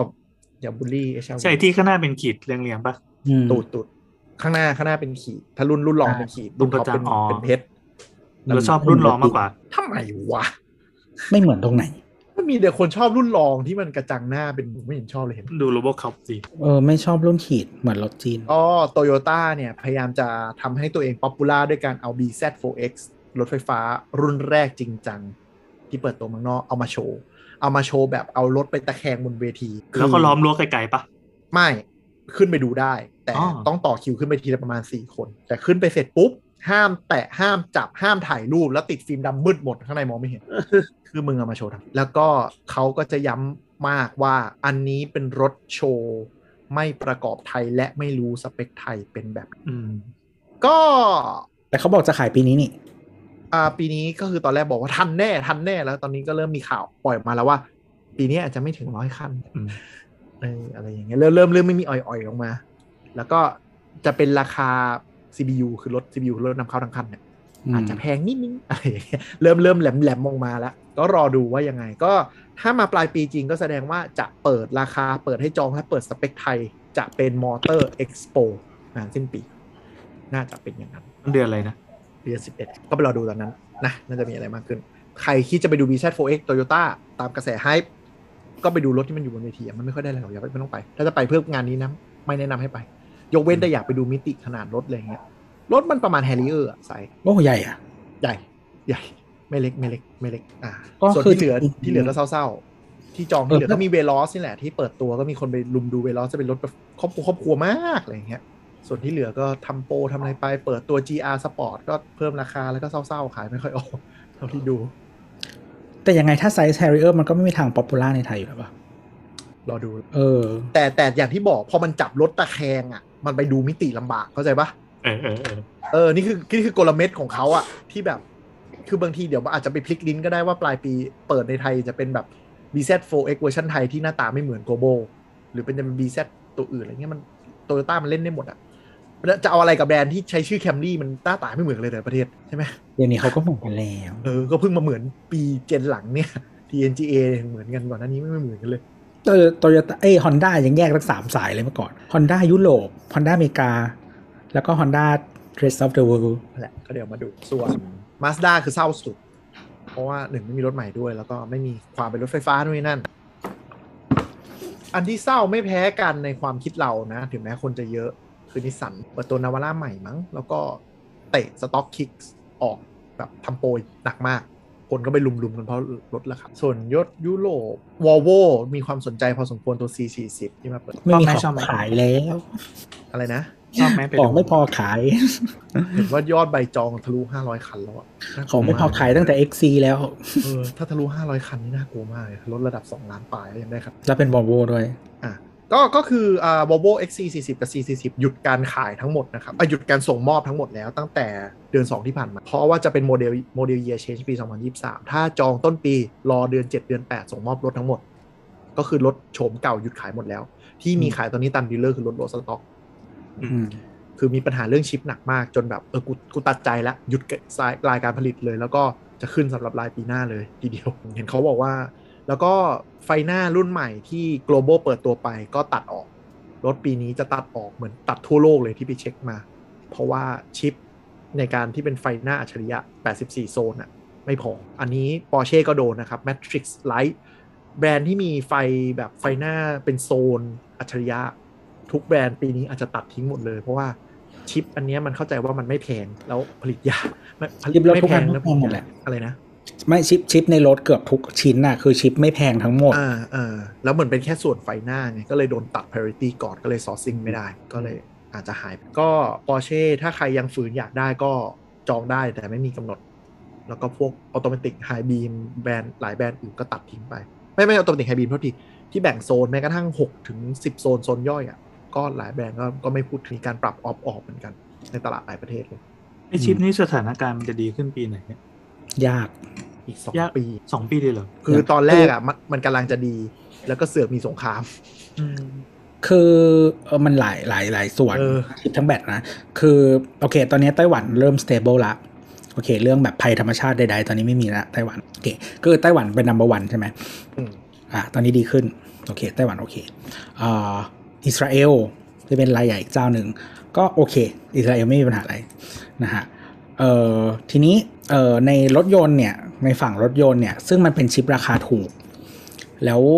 คือไอ้ที่เราคุยกันไปตอนก่อนๆว่าเอ่อพอพอโควิด work from home ใดๆนี่นั่น อุปกรณ์อิเล็กทรอนิกส์ที่เป็น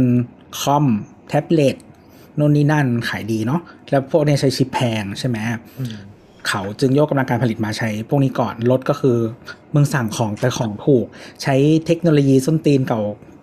กี่สิบปีแล้วก็แบบว่าบายบายทำทีหลังนะฮะก็เขาก็เอามันก็ออเดอร์ก็หายหายหายไปอะไรเงี้ยเออก็จริงๆมันก็มีหลาย ๆ ที่ที่ลงทุนอย่างเช่นแบบบอชที่เยอรมันใช่ไหมก็ลงทุนเยอะเหมือนกันแต่ว่ามันใช้เวลาในการสร้างไม่ใช่แบบว่าใช่โอ้โหสิบเดือนเสร็จเสกก็อะไรอสัย่างนั้น supplyเขาเก็งกันว่าน่าจะอีก2ปีอะกว่าที่อืจะ supply จะวิ่งตาม demand ที่โตขึ้นได้ทันใช่แล้วก็เดี๋ยวที่อเมริกาก็จะมีโรงงานเพิ่มเอ่อพอสมควรเพ ราะเขาคือเป็นประเทศที่เออมีมี fab น้อยอะเทียบเทียบกับการใช้นะนำเข้าเยอะเออเขาก็อยากจะ secure ตรงนี้ แต่ว่าคือยุโรปอะหนักกว่าอเมริกา เพราะว่าแบบกำลังการผลิตต่ำมากอืมๆเออแล้วก็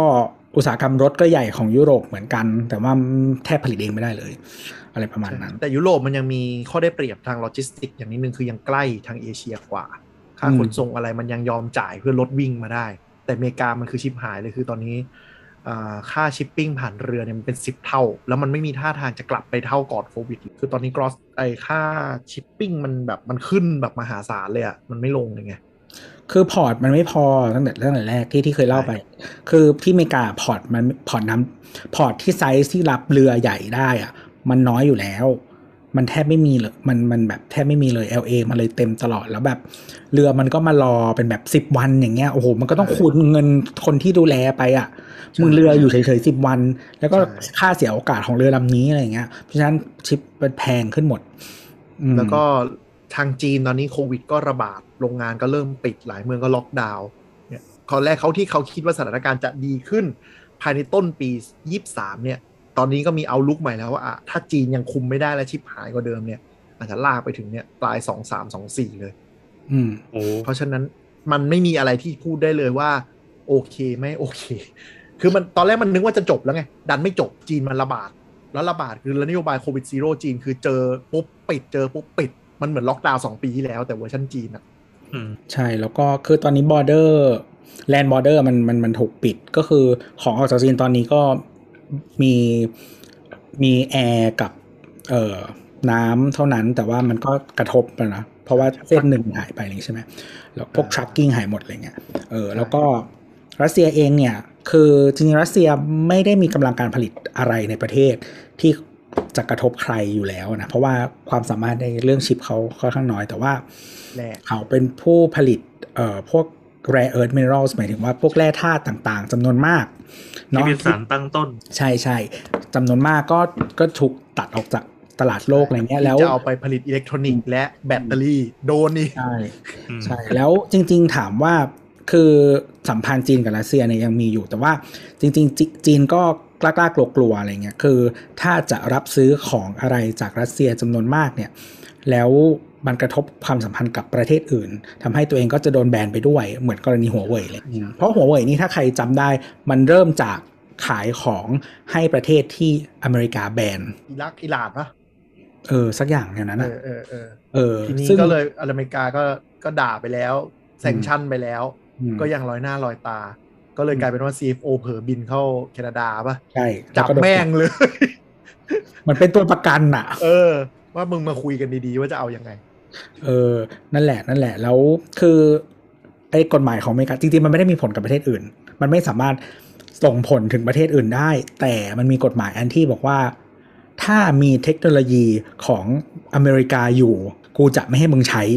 อะมันไปเล่นใช้กฎหมายความมั่นคงนี่ เพราะว่าอืมหัวเว่ยขายอินฟาบางส่วนให้อเมริกา ก็เลยอืมถือว่ามีความชอบธรรมในการที่จับกลุ่มคนที่ไม่ใช่ซีเซนตัวเองใน foreign soil ซึ่ งแคนาดาก็งงๆว่าอ้าวกูกูกูกูต้องช่วยมึงเหรอตอนนั้นก็นั่นแหละดราม่าก็นั่นแหละหลายหลายหลายอย่างมันเกี่ยวพันกันไปหมด คือมันมาสะท้อนอย่างหนึ่งแหละว่าเวลาอเมริการู้สึกว่าอะไรที่จะต้องทำมันมันสามารถหยิบอะไรก็ได้มาทำอะอืมเออเพราะฉะนั้นก็จะเป็นไปได้ว่าเรื่องที่เกิดขึ้นตอนเนี้ยก็อาจจะมีความน่ากลัวว่าจีนก็ไม่กล้า action อะไรกับรัสเซีย แล้วก็เรื่อง rare earth เนี่ยแม้ว่าหลาย hub การผลิตที่ไม่ใช่แค่จีนนะนะอย่างไต้หวงไต้หวันเนี่ย ก็อยากได้แต่ก็แบบอืมไม่กล้าซื้อเดี๋ยวกูโดนเล่นอะไรอย่างเงี้ยอืมเออแล้วคือไต้หวันมันไม่มี resource ของตัวเองอยู่แล้วมันเป็นแค่ที่ผลิตใช่เพราะฉะนั้นแล้วก็ทำทำแบมันไม่ได้ อย่างที่ดราม่าใครตามมาก่อนหน้านี้ก็จะมีเรื่องนิกเกิลเนาะราคานิกเกิลอืมนิกเกิลเนี่ยเป็นส่วนสำคัญในการผลิตแบตเตอรี่อืมทั้งแบตเตอรี่รถยนต์และแบตเตอรี่ทั้งหมด อืมก็อยู่ๆก็ราคา skyrocket พุ่งขึ้นไป3 4เท่าภายในวันเดียว จากอืมการมีการเก็งกำไรไม่รู้สักอย่าง แล้วก็เรื่องของสงครามก็ตีกัน ตอนนี้ราคานิกเกิลก็ ทำราคาสูงกว่าเดิมอยู่ประมาณเท่าที่เช็คราคาล่าสุดประมาณ 50-60%ซึ่งก็เลยทำให้รถไฟฟ้าทั้งหมดในอเมริกาและในยุโรปปรับราคากันไปหมดแล้ว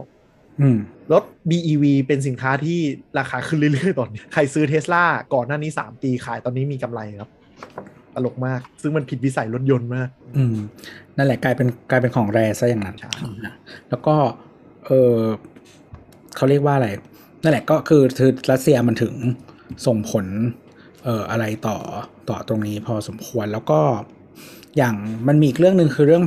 ไอ้เรื่องที่อเมริกาชอบใช้ในเรื่องคือเรื่องพาเทนเพราะว่าคือเทคโนโลยีชิ้นหนึ่งปัจจุบันมันซับซ้อนมากมันไม่ได้มีพาเทนหนึ่งฉบับเนาะมันมีเป็นร้อยเป็นพันฉบับ แล้วก็จริง ๆ แล้วอะหัวเว่ยเองอะน่าจะมีถือจะถือพาเทนเกี่ยวกับ 5G อะเยอะที่สุดในโลกใช่แต่มันมีพาเทนต์อีกจำนวนมากที่มาจาก เจ้าอื่นๆ คอคอมที่เป็นบริษัทอเมริกาหรืออื่นๆ อีกมากมาย ฉะนั้นมันก็ทำอะไรไม่ได้ ถึงกูจะถือพาเทนต์ 5G มากที่สุดในโลกแต่กูก็ทำอะไรไม่ได้ แล้วเอ่อบริษัทชิป บริษัทที่ผลิตเครื่องผลิตชิป เจ้าสำคัญที่สุดในโลกชื่อ ASML นะฮะของของเนเธอร์แลนด์ใช้พาเทนจำนวนมากของอเมริกา เขาไม่ขายเครื่องที่เป็นเทคโนโลยีใหม่ให้จีนเลย ห้ามขาย มันเกิดจากสงครามการค้าก่อนหน้านี้ด้วย อืม ซึ่งมันเป็นผลเกี่ยวเนื่องมาแล้วยิ่งโควิดระบาดปุ๊บ ก็ตอนแรกคือจะเอาง่ายๆอเมริกาตอนแรกจะใช้เรื่องนี้เป็นการเจรจาต่อรอง แต่พอโควิดระบาดปุ๊บกักเลยส่งมาให้กูก่อนเดี๋ยวกูจะต้องเริ่มผลิตในประเทศแล้วชิมหายแล้ว คือคือก่อนหน้านี้โลกเนี่ยใช้จีนเป็นแหล่งเป็นโรงงานโลกใช้คำนี้เลยดีกว่าจนกระทั่งคนพบว่าพอเกิดเรื่องอย่างนี้ปุ๊บ supply chain shortage ปุ๊บ ความชิบหายมันบังเกิด อย่างน้อยต้องมี local ไว้ให้พึ่งอะ ใช่ ตอนนี้เลยกลายเป็นว่าเทรนด์ของทั่วโลกจาก globalization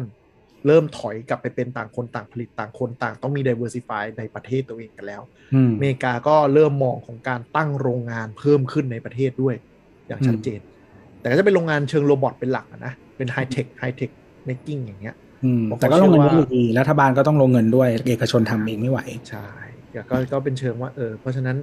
manufacturing hub อาจจะไม่ใช่จีนเป็นหลักอีกต่อไปแล้ว เพราะทุกคนกลัว ต้องกระจายกลัวกลัวในแง่ว่าพอมันมีความมั่นคงปุ๊บ จีนไม่ honor สัญญาที่เซ็นไว้เลย อืม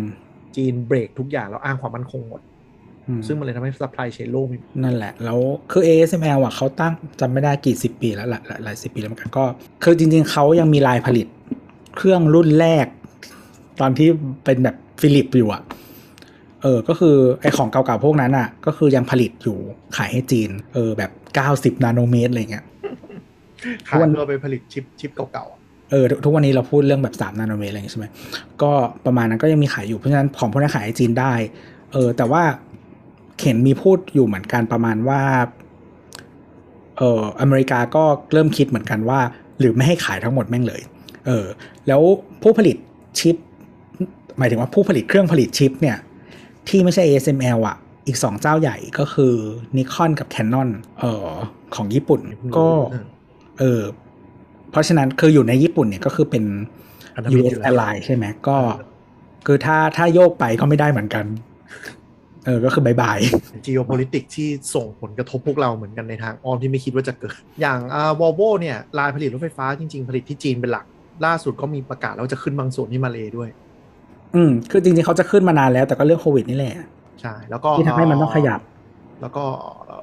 เอ่ออ่าเบนซ์ Mercedes-Benz เนาะก็ประกาศชัดเจนแล้วว่าโรงงานผลิต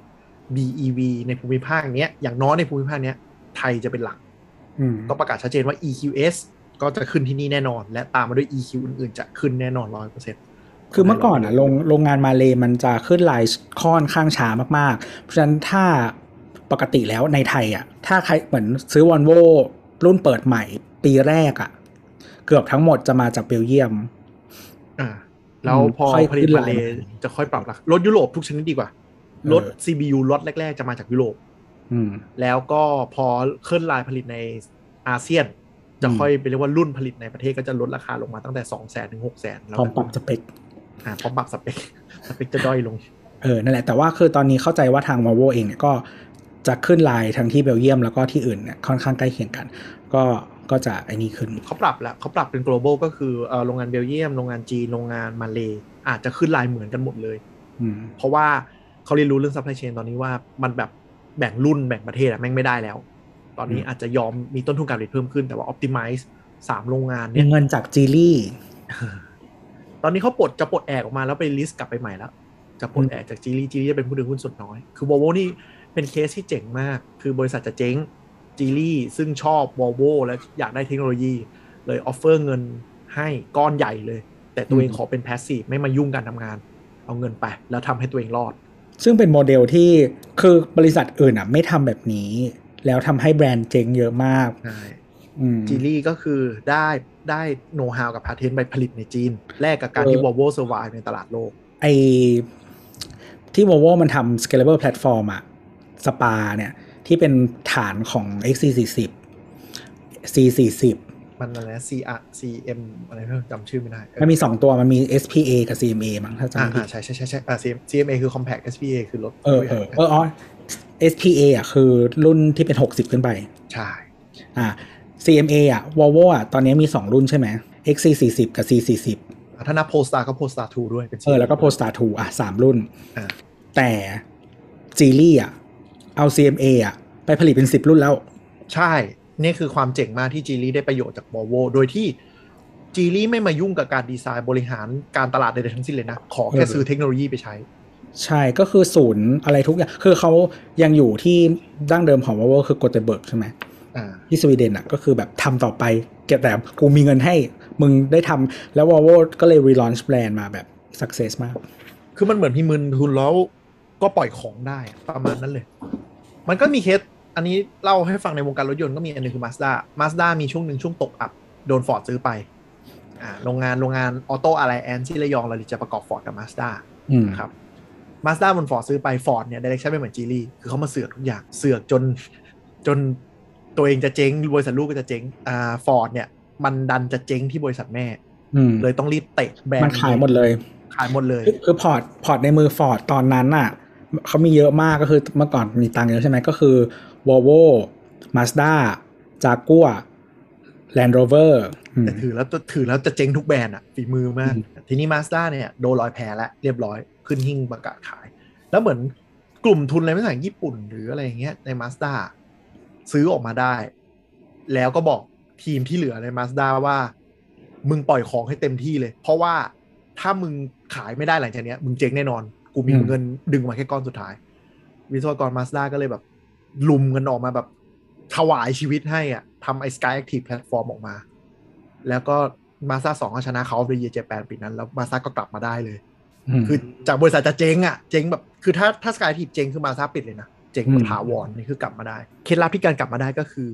คิดใหม่ทำใหม่ทุกอย่าง แต่ก่อนหน้าเนี้ยต้องใช้สิ่งที่ฟอร์ดผลิตมาทำรถมันเลยห่วยอืม ตอนนี้ก็คือมีอิสระในการทำทุกอย่างก็เลยคิดแพลตฟอร์มใหม่ดีไซน์ใหม่ทุกอย่าง ก็เลยออกคือวิศวกรมาสด้าไม่เก่งจริงคิดเครื่องออกมาได้อะเครื่องอืม Skyactiv ใครมีเวลาลองไปหาอ่านดูว่าแบบความเจ๋งมันคืออะไร มันไปปรับจนแบบรถเป็นดีเซลกับเบนซินที่ไม่กินน้ำมันได้อะอืมเก่งแต่ไม่แล้วแล้วไฟฟ้าแล้วล่ะแล้วเป็นไฟฟ้าไม่เป็นเทคโนโลยีที่ไม่เหมือนคนอื่นด้วย เออ แต่แต่ก็คือเนี่ยมันคือเข้าสู่ change ครั้งใหม่ที่ แม้แต่เจ้าใหญ่ในญี่ปุ่นอะ ก็คือเหมือนเขาเรียกว่าอะไรพนันพลาดหรืออะไรไปอะ แล้ว เจ้าเล็กแบบมาสด้าก็ก็น่าน่าน่าห่วงเหมือนกันพูดถึงอะไรรถไฟฟ้าใช่ไหมอืมอืมใช่ คือมาสด้าเป็นเจ้าที่ประกาศอย่างชัดเจนว่ากูไม่ทำรถไฟฟ้าโว้ยแล้วสุดท้ายคือตอนนี้ออมออมแอมแอมเราเดี๋ยวต้องเปิดตัวรถไฟฟ้าห้ารุ่น อืม แล้วก็มีแบบเหมือนที่แบบทำกับโตโยต้าแบบอะเปลี่ยนคำๆนิดหน่อย ออกให้ออกได้อะไรเงี้ยคือมันมีความพีคอย่างหนึ่งก็คือ คนญี่ปุ่นน่ะไม่ได้มองว่ารถไฟฟ้าเป็นสิ่งสำคัญ ด้วยความที่ว่าอาจจะเป็นหนึ่งก็คือ คนเขามีวินัยความสะอาดของระบบเขาอะค่อนข้างดี แล้วคนญี่ปุ่นก็เขาเรียกว่าอะไร ไม่ได้รักไม่ได้กรีนมากใช้คำนี้ดีกว่า เนาะพลาสติกแพคเกจิ้งเต็มรูปแบบนู่นนี่นั่นมากแต่คือคือหมายถึงว่าของอะไรบางอย่างที่เขาทำอะ เราอาจจะรู้สึกว่ามันกรีน แต่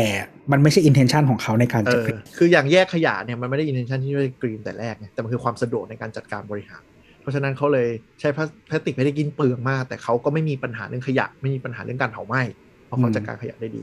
คือคนญี่ปุ่นไม่ไม่มีหมายเซนเรื่องกรีนมากเท่าไหร่ แต่รถไฟฟ้าเนี่ยโดนกดดันจากโลกตะวันตกหนักมากอืมคือมันโดนกดดันเชิงนโยบายกดดันเชิงประชาชน ประเทศสแกนดิเนเวียคือไม่ซื้อรถน้ำมันแล้ว ตอนนี้ ยกเว้นอืมแค่รถบรรทุกหรือรถขนของ รถ passenger ทั้งหมดเป็นไฟฟ้าก็นอร์เวย์ช่วงก่อนมันเจ็ดสิบเปอร์เซ็นของรถใหม่เป็นรถไฟฟ้า ใช่ คนนอร์เวย์คือถ้าไปซื้อรถน้ำมันโดนด่า โดนสังคมกดดันน่ะ ทุกคนตอนนี้เลยซื้อรถไฟฟ้า ซึ่งนอร์เวย์เป็นประเทศที่ไม่เหมาะกับรถไฟฟ้าที่สุดด้วยนะ ประเทศยิ่งหนาวมากรถไฟฟ้ายิ่ง perform แย่ ยิ่งมีปัญหายิ่งจุกจิก แต่และเป็นผู้ผลิตน้ำมันรายใหญ่ที่สุดของยุโรป ใช่ แต่เขาไปแล้ว เขาจะเอาเขากดดันแล้วมันก็ไหลมาทางยุโรป ยุโรปก็เห็นดีเห็นงาม มาทางอเมริกาอเมริกาได้เทสลาดึงขึ้นมาว่ารถไฟฟ้ามันไม่จำเป็นต้องเป็นรถกระป๋องน่ารัก ไม่ใช่ Prius นึกออกปะมันเท่ได้คราวนี้ก็ ลามไปทั่วโลก เอเชียก็คนรวยบ้านเราเนาะสังเกตดูว่าของเล่นใหม่ที่เขาอยากลงทุนกันก็คือรถไฟฟ้า อย่างชัดเจนเลยจะเห็น community คนรวยว่าการซื้อรถไฟฟ้าเป็นเรื่องที่เท่เท่กว่ารถสปอร์ตอะพูดง่ายบี้รถบรรทุกได้ๆเออคือไม่เออเออโพสต์เนี้ยไม่ไม่เข้าใจอะ ขับชนะรถบรรทุกแล้วทำไมวะแล้วมันขับชนะรถทุกสิบล้อมีอะไรให้ภูมิใจวะอะเล่าเล่าหน่อยเล่าหน่อย มีแบรนด์แบรนด์หนึ่งแล้วกันครับ ที่ขึ้นชื่อเรื่องแฟนๆนี่ค่อนข้าง ขี้ขี้โมขี้คุย บอกว่าหลังจากได้ไป test driveคือมันเป็นแล้วแฟนหรือมันเป็น I.O. วะจริงๆแล้วไม่อะรู้บี้ชนะรถสิบล้อได้ ใบ้ใบ้ว่าเป็นเจ้าเดียวกับที่บอกว่าไปจอดปะแล้วก็ถามว่าพี่คันนี้กี่ล้านเลยอะกี่ล้านค่ายกี่ล้านค่ายกี่ล้าน ใช่เออทุกวันนี้เวลาเวลาขับรถแล้วแบบ อยู่บนรถยังคุยกันอยู่เลยว่าแบบ เวลาเห็นรถผ่านอะไรก็แบบเบนซ์มันเหมือนจริงแล้วแล้วแล้วทุกคนก็หลายคนก็ embrace ด้วยการไปติดป้ายเบนซ์ปลอมกันหมดเลยเว้ย ซึ่งมัน อันนี้ไม่ได้แซะไม่ได้ทำปั่นเปิดอะไรใช่ไหมใจรักจริงไปดูเออผมเจอสองคันแล้วเนี่ยๆอ่าไม่คือไม่คือคือบางคนเขาแบบ genuinely ชอบการ imitation อะคือคือคืออันนี้เราไม่ได้เจอคนขับไม่ได้คุยคือส่วนหนึ่งก็อาจจะโจ๊กแกล้งคน ไม่จแต่ริงแต่ดูในกรุ๊ปอะไปดูในหลาย community เขาอะภูมิใจจริง ๆ ที่ได้ทำเว้ยอ่าอ่าอ่าอ่าก็เลยเวอร์อะอ่าโอเคโอเคแล้วแค่นี้เทคเท็กก็คือบอกว่าตั้งเป็นโพสต์ ถ้าคุณได้ลอง test กดเร่งแซงสิบล้อแบบข้าพเจ้าวันนี้ คุณจะเข้าใจว่าติดตีนเป็นยังไง จองไปแล้วฮะ แล้วก็หน้ายิ้ม หลังจากวันนี้คุณจะเห็นสิบล้อเป็นแค่เต่าโง่ๆช้าๆกะโหลกกะลาคันหนึ่งจริงๆโอ้โหก็ดีอันนี้ประเด็นคือ เราไม่รู้ด้วยซ้ำว่าปั่น หรือคิดจริง ๆ เพราะคลับนี้จากที่เห็นหลายอัน ตอนแรกเรานึกว่าปั่น แต่อ่านเม้นต์มาก ๆ ก็เฮ้ยมันคิดกันจริงวะจริงใจกันอะเอออะสมมติว่าก็สมมติว่าจริงแล้วกันอะก็คือเขาก็เขาก็ แสดงความเห็นมานะว่าแบรนด์เขาดี ซึ่งแซงสิบล้อรถเก่งมันก็แซงได้หมด คือคือคืออย่างนี้คือสิบล้ออะมันต้องขับด้วยความเร็วระดับหนึ่ง แล้วก็ปกติแล้วมันก็จะมีเลนที่เขาต้องอยู่อ่าใช่และหมายถึงตามแบบกฎจรากฎจรหมายอ่าเออ แล้ว คือทำไมมึงถึงจะไม่แซงวะ ใช่ แล้วแล้วภูมิใจดีตรโองไหนมึงก็นแซงเออ ขับมาร์ช ขับมิราจมึงก็แซงสิบล้อได้กับอัลเมร่าที่เครื่องหนึ่งลิตร แต่รถใหญ่ชิบหายก็แซง ใช่ ไม่เข้าใจภูมิใจอะไร นั่นแหละอืมแล้วชาวเน็ตว่าไงบ้างอ่าก็ ก็ก็จริงอันๆนี้เนี่ยก็เห็นแคปมาเป็นโจ๊กไง ก็เออ content นี้ก็คือเพจนี้เขียนจากเพจเพจหนึ่งนี่แหละที่เอาอ๋อแคปแคปมาแซะอีกทีหนึ่งใช่ไหมอ่าโอเคคือจริง ๆ มันเราก็รู้จักคนขับรถหลายคน ซึ่งเราว่าค่ายเนี้ยคนขับ 80%ไม่ได้เล่นเน็ต active จริงจังด้วยซ้ำ แต่พวกที่อยู่ในคลับพวกเนี้ยคือขับรถเนี่ยมันจะเป็นสถานที่ที่เขาเรียกอะไรภาษาจีนเขาเรียนอะเขาเรียนคืออะไรวะแบบขี้โม้ขี้อะไรกันอะอยู่แล้วอ่าทุกคลับนะนี่ไม่ต้องห่วงตั้งแต่ปอร์เช่ยันมาสด้าสองเราเคยอยู่ขับมาสด้าสองมึงเป็นมึงเป็นเฮียอะไรกันเยอะมากเหมือนขับรถไฟฟ้าที่ต้องโชว์ว่าขับรถจากเชียงรายถึงชนบุรีเออเนี่ยอะไรอย่างเงี้ยแต่อีอีค่ายเนี้ยเราว่ามันจะมีความแบบ มีความแบบได้รถคันแรกระดับเออแล้วคิดว่าชีวิตตัวเองจะถวายให้รถอะไรอย่างเงี้ยพอสมซึ่งค่ายเนี้ยบางรุ่นนะครับ แทบจะแบบติดแบ็คลิสต์ก็ออกได้อะกลายเป็นมอไซค์ไปแล้วอะผ่อนเดือนละสี่พันห้าพันอะไรอย่างเงี้ยก็เลยไม่โอ้ก็เลยไม่แปลกที่จะมีกลุ่มคนหนึ่งที่ออกมาด้วยสนองตันหาตัวเองแล้วก็ไม่รู้ศักยภาพการผ่อนจะรอดหรือไม่รู้ว่าค่ายไหนนะครับ ลองไปดูแล้วกันอืมแต่เขาเป็นค่ายป๊อปนะค่ายป๊อปนะซึ่งขายดีจริงขายดีจริง มันเป็นราคาที่เอื้อมถึงได้ด้วยแหละ ถ้าอยากเล่นรถไฟฟ้า ไม่จริง ๆ มันมีความคุ้มค่าอยู่ในแบบสถานน้ำมันการณ์อะไรเงี้ยสถานการณ์นี้น้ำมันมันแพงด้วยไงเบนซินราคามันอ้วกแตกแล้วอะมันเลยยิ่งคุ้มคำนวณยังไงก็ยิ่งคุ้มก็ไม่แปลกใจหรอก แล้วซื้อไปซื้อแล้วได้ของเลยไหมเออไม่รู้เหมือนกันว่ะเห็นเขาบอกจองหลังๆก็ต้องรอสี่เดือนแล้วนะอืมคือตอนนี้ปัญหาของรถไฟฟ้าในประเทศไทยคือ อยากได้ก็ไม่ได้ตอนเนี้ยก็ต้องชดใช้ราคาน้ำมันไปก่อน อืม แต่ก็ก็ได้ไวกว่ากู๊ดคง Good Cat อะไรอยู่แล้วเออ แต่กูแค่เห็นว่าเขาจะเริ่มเร็วขึ้นละอืม อืม ก็ต้องดูว่าอย่างส่วนรถไฟฟ้าที่เป็นพรีเมียมไม่ได้มีเปิดเพิ่ม ก็จะเหมือนเดิม ส่วนเนตาเนตาที่พูดไปตะกี้ก็อ่าตอนนี้จองผ่านค่าย grey market ชื่อ BRG เข้าไป partner กับปตทคือปตทยังไม่มีเรื่องโน้ตฮาวเรื่องเซลล์ใช่ไหมก็ขายผ่านให้ BAT เป็นคนขายอ่า BRG ก็อันนี้คือจุดที่น่าน่าสนใจในงานมั้งที่เหลือก็ไม่มีอะไร ส่วนรถน้ำมันเนี่ย เราว่า เราว่ามีมันคนมีคนฟังบอกว่าอยากอยากฟังเรื่องรถน้ำมันบ้างอ่าใช่ก็จะพูดเรื่องนี้ด้วยว่า ในมุมกลับกันนะ ถ้าคุณมองว่าจะใช้รถระยะกลาง7จถึงสิปีอะการออกรถน้ำมันตอนนี้หรือคุณชอบออกรถทริปเออการออกรถน้ำมันช่วงนี้อาจจะเป็นกูดดีลได้เพราะว่าเราสามารถไปคุยกับเซลล์ได้ว่าแบบโหกินน้ำมันเงี้ย ผมซื้อรถไฟฟ้าดีกว่าเนาะมันเป็น nego- มันมีมันมีคู่แข่งอีกกรุ๊ปหนึ่งที่มัน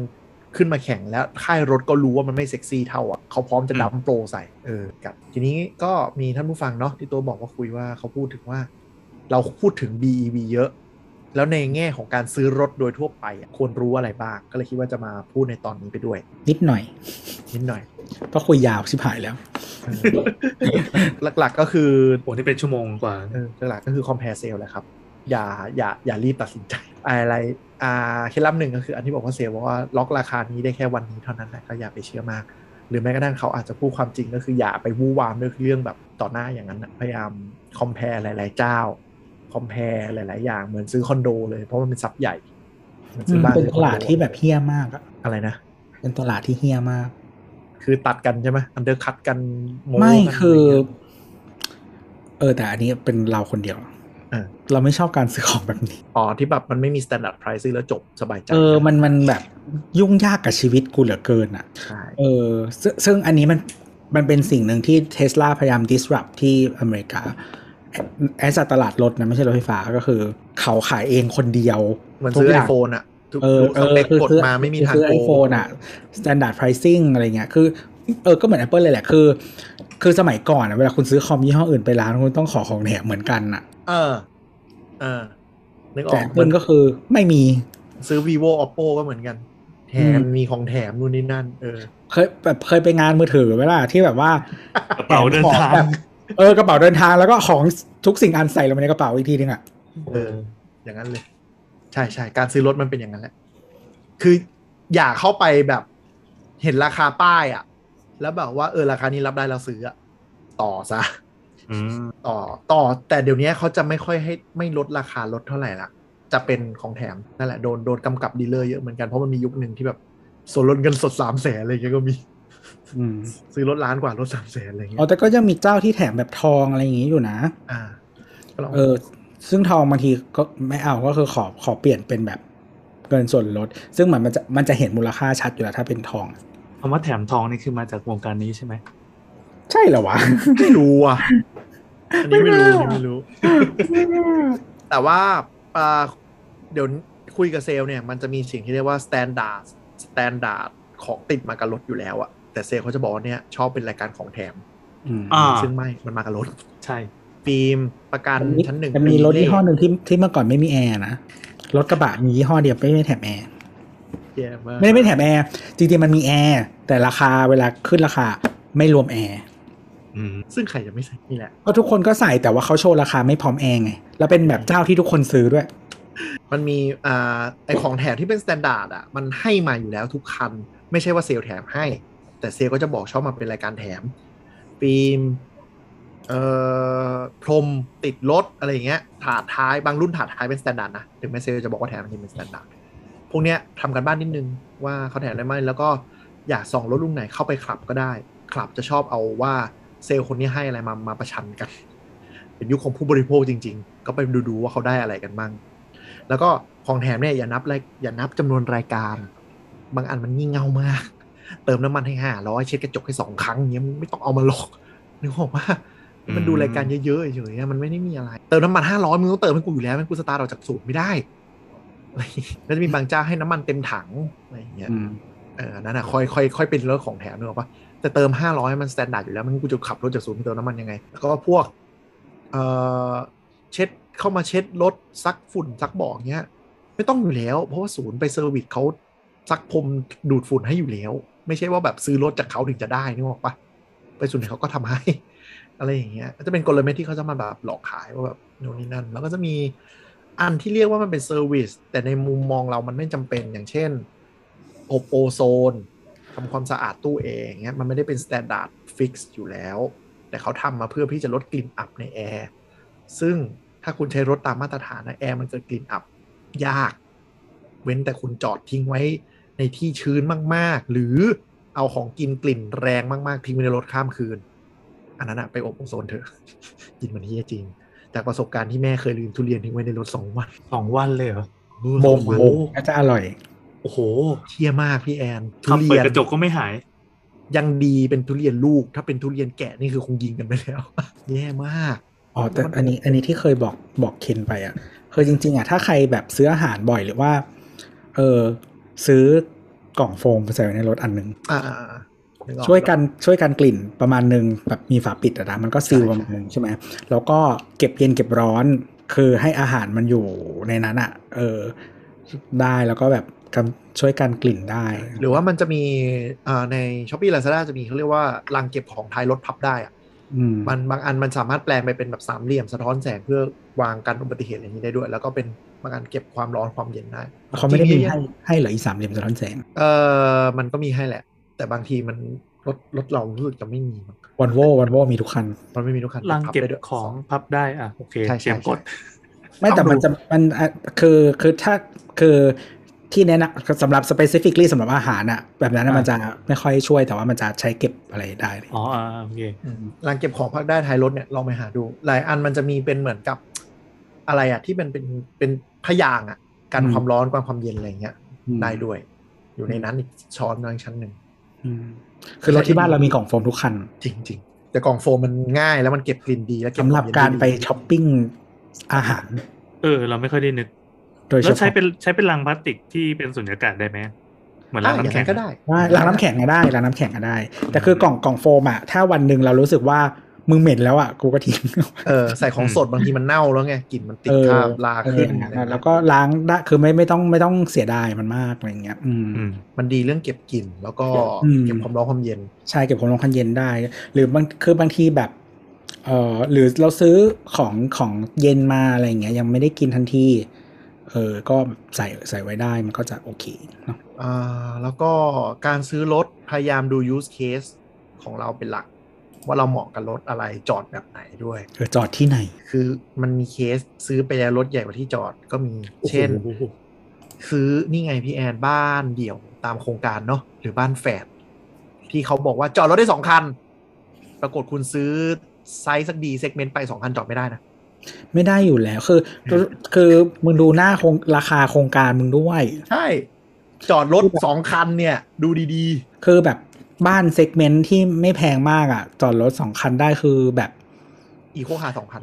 เออ เต็มที่คือมีซิตี้สองคันอืมอะไรอย่างนี้ และต้องจอดให้แม่นด้วยนะจอดเผให้แม่น เผลอๆเอาเมล่าสองคันอาจจะจอดไม่ได้ด้วย ใช่ คือจอดให้แม่นคือหมายถึงว่า คุณต้องจอดแล้วเอาซ้ายอะเข้ากำแพงฝั่งหนึ่งนะอืม คือคนซ้ายลงไม่ได้นะ ต้องให้คนซ้ายลงไปก่อนแล้วค่อยถอยนะถึงจะเปิดประตูออกมาได้นึกภาพออก ใช่ มันไม่ได้เป็นสองคันที่มัน practical เลย อย่าลืมเรื่องนี้ มีคนพลาด ซื้อรถแล้วจอดรถในบ้านตัวเองไม่ได้ก็เลยเกิดปัญหาต้องไปจอดป้าหน้าบ้านแล้วก็ตีกันในโครงการเพราะเรื่องนี้ อืม เออ เยอะเลย เยอะเลย บางคนซื้อ SUV มา ชายคาเข้าไม่ได้มีนะครับ Fortuner มาปุ๊บถอย อ้าว ชิบหาย กันสาดตัวเองเข้าไปไม่ได้ สมมีน้ำหน้านะครับมีนะครับ เนี่ย ของพวกนี้มันมันเป็นเรื่องเล็กน้อยที่ลืมจริงๆนะเพราะอยู่กับมันทุกวันแล้วเราลืมสังเกตจอดรถตรงไหน แล้วก็ที่สำคัญมากในการซื้อรถยนต์ทุกชนิด ไม่ใช่แค่เติมน้ำมัน ไม่ใช่แค่ผ่อนงวดแล้วจบ ประกันค่าซ่อมบำรุง รถยนต์คือสิ่งที่ต้องเมนเทนเนนหนักมาก คุณต้องมีเงินเสียเงินเนี่ย ขนาดแบรนด์ญี่ปุ่นรถเล็กๆอะสองถึงสามพันทุกๆหกเดือนจำไว้เลยต้องจ่าย ซึ่งแล้วถ้าคุณไปเจอของแพงคุณมีค่าใช้จ่ายมากแล้วก็ค่าประกัน ถ้าคุณใช้รถเยอะซื้อชั้นหนึ่งอย่าเขียมกับประกัน เพราะว่าความชิบหายเกิดทีไม่ไม่คุ้มแล้วประกันรถยนต์บ้านเรา โดยเฉพาะรถตลาดไม่ได้แพงมาก อันนี้อันนี้ต้องคำว่าไม่ได้แพงมากจริงๆคือหมายถึงว่า มันตกเดือนละพันอะอันนี้คือแบบอืมค่อนข้างครอบคลุมแล้วนะก็คือถ้าคุณเป็นคนไม่มีความรู้ในการซ่อมรถหรือว่าอะไรยังไงอะซื้อไปเถอะประกันชั้นหนึ่งอย่างงก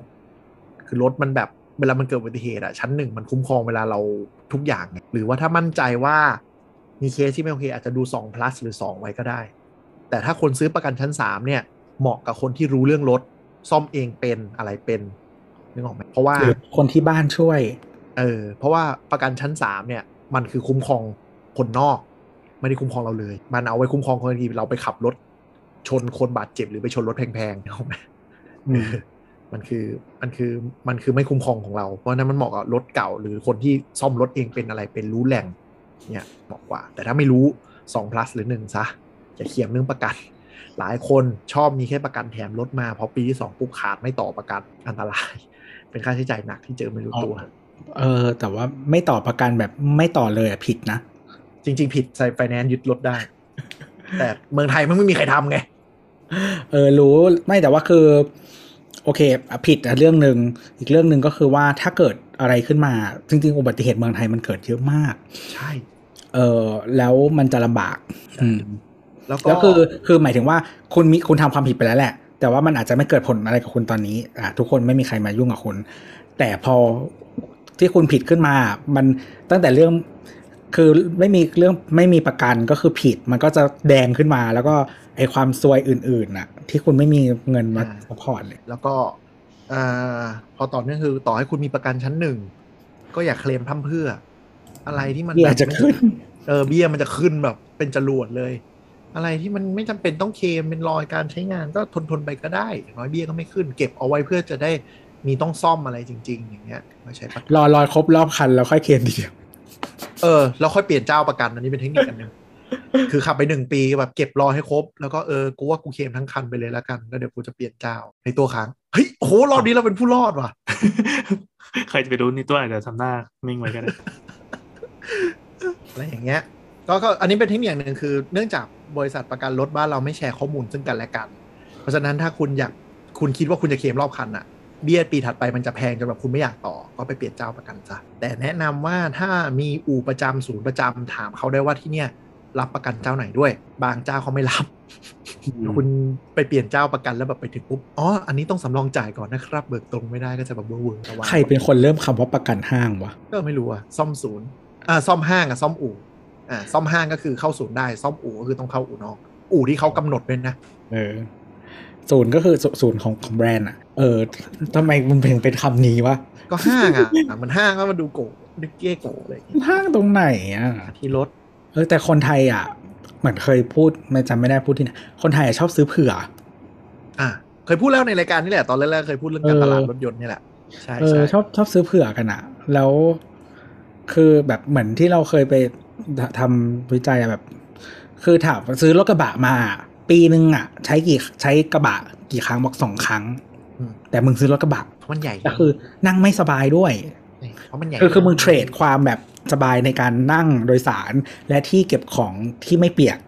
อืมกับใช้ขนของสองครั้งอืมก็ก็เผื่อไว้ป่ะเวลาถ้สงกรารได้นั่งท้ายรถถ้ากระเกิดบะจะใช้ขึ้นมาแล้วไม่มีมันก็แย่กว่ามีไว้หรือเปล่า เปิดเพลงดังๆ แล้วไปมึงจ้างรถกระบะจ้างไหม ไม่จ้างมันมีของตัวเองมันขับง่ายกว่า เข้าใจเปล่า ถ้าเกิดจะใช้ขึ้นมาแล้วจะเอาจากที่ไหน เออท่าเก่งเหลือเกินนี่แหละเออจริงๆอีฟเยอะคนไทยเนี่ยอีฟเยอะจริง เออ แล้วแบบ แต่แต่เอาอันนี้เราเราน่าจะเคยเล่าแล้วแต่เล่าอีกเราก็ได้ก็คือแม่เราที่บอกว่า อยากจะซื้อรถแบบว่าเจ็ดที่นั่ง หรือว่าอะไรอย่างเงี้ยหรือรถใหญ่ๆอะไรเงี้ยแบบว่าเกษียณแล้วแบบว่า เออ แบบญาติญาติๆเพื่อนๆมาเที่ยว อะไรอย่างเงี้ย เออ เราก็ถามแบบปีหนึ่งอะ คือเขาไปหากันกี่ครั้งสองสามครั้งนี่คือเต็มที่ อืม แล้วก็แบบไม่เช่ารถตู้ จริงๆ นี่เป็นเทรนด์อย่างหนึ่งที่เป็นวันละเทรนด์อย่างหนึ่งวันละแบบเท่าไหร่พันกว่าบาทแล้วบวกน้ำมัน มีคนขับด้วย ใช่ แล้วแอร์เย็นนั่งสบายด้วยรถตู้ VIP เนี่ยเออ นั่งนั่งสบายไม่ต้องเบียดใช่ใช่อืม หลานก็โตแล้วเนี่ยมึงจะนั่งเบียดยังไงเช่ารถตู้จ้ะอันนี้ก็จะชอบแบบเผื่ออยากขับนี่นู่นนั่นอะไรอย่างเงี้ย แต่แต่พูดถึงเรื่องขนาดรถคือเนี่ยมึงเป็แวะเทรไหนก็ได้แล้วเช่ารถตู้อะมันเป็นเทรนด์จริง ๆ ว่ารถรุ่นใหญ่ๆเนี่ยไม่ว่าจะยุโรปอเมริกาเนี่ยที่นั่งด้านหลังจะเล็กลงเรื่อยๆ คือสังเกตดูรถมันเขาหลังจะเริ่มนั่งไม่สบายแล้ว เพราะว่าอุตสาหกรรมรถยนต์เนี่ยช่วงแรกมันเกิดมาเป็นรถ service ก่อน คือเป็นแท็กซี่ service เนื่องจากรถเมื่อก่อนมันแพงถูกมันต้องเป็นเชิงพาณิชย์ก่อน ไม่ได้เป็นทุกคน own ข้างหลังจะนั่งสบาย คนขับจะนั่งทรมาน แต่ยุคหลังๆเนี่ย คนขับเป็นหลัก เพราะฉะนั้นเนี่ยรถ eco ยิ่ง eco car เห็นชัดเลยข้างหลังเนี่ยเรียกว่านั่งกันตายอะนั่งแบบไปส่งจากจุดหนึ่งไปจุดหนึ่งแต่ไม่ได้ใช้งาน แต่ความจริงอะเวลาแบบส่วนใหญ่อะหลาย ๆ คนก็คือนั่งคนเดียวอะ ใช่คือรเออวะเออวะ รถรถหลัก ๆ อะ คือสองคนอืมคือ target การสร้างรถยุคเนี้ยตั้งแต่ A segment ยัน D segment เนี่ยคือ2คนนะ ข้างหลังเนี่ยเป็นของแถม ยกเว้นแต่แบบ segment ที่จะไปทำแท็กซี่ หรือว่าเอาไว้เป็นแบบรถผู้บริหารอะพวกนั้นข้างหลังต้องนั่งสบายอืม S class Camry เนี่ยข้างหลังนั่งสบาย แต่ถ้าเป็นแบบเน้นคนขับเน้นรุ่น mass mass เนี่ยตั้งแต่ C segment ลงมา Altis เลยลงมา เน้นคนขับนะ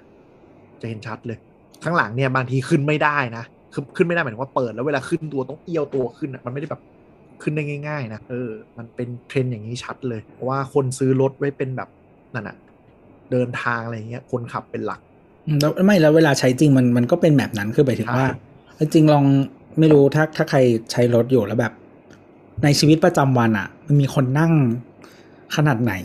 สองคนคือสองคเอนอส่วนใหญ่จะเป็นแค่สองคนใช่เป็นหลักเลย นี่เลยเคยเห็นบ้านที่บางบ้านเราที่มีลูกสองคนก็ยังอืม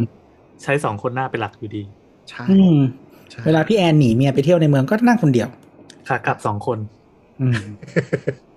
ใช่ นี่คือเหตุผลที่บางแบรนด์ลดต้นทุนด้วยการว่า อ่าพวกเบาะไฟฟ้าระบบปรับนู่นนี่นั่นอยู่ฝั่งคนขับหมดเลย ฝั่งผู้นั่งก็คือไม่มีมีแค่เป็นเบาะเอาไว้นั่ง ปรับมือปรับอะไร ก็ก็มีคนด่าเหมือนกันว่าอะไรวะทำไมมึงจะลดต้นทุนเลยขนาดก็มี หรือบางทีปรับปรับแอร์ปรับวิทยุอะไรเงี้ยเน้นฝั่งคนขับอย่างเดียวเลยเห็นปะอืมสมัยก่อนมันจะแบบเป็นเป็นขนานใครจะปรับก็ได้ หลังๆจะบิดเข้าทางคนขับเอียง เอียง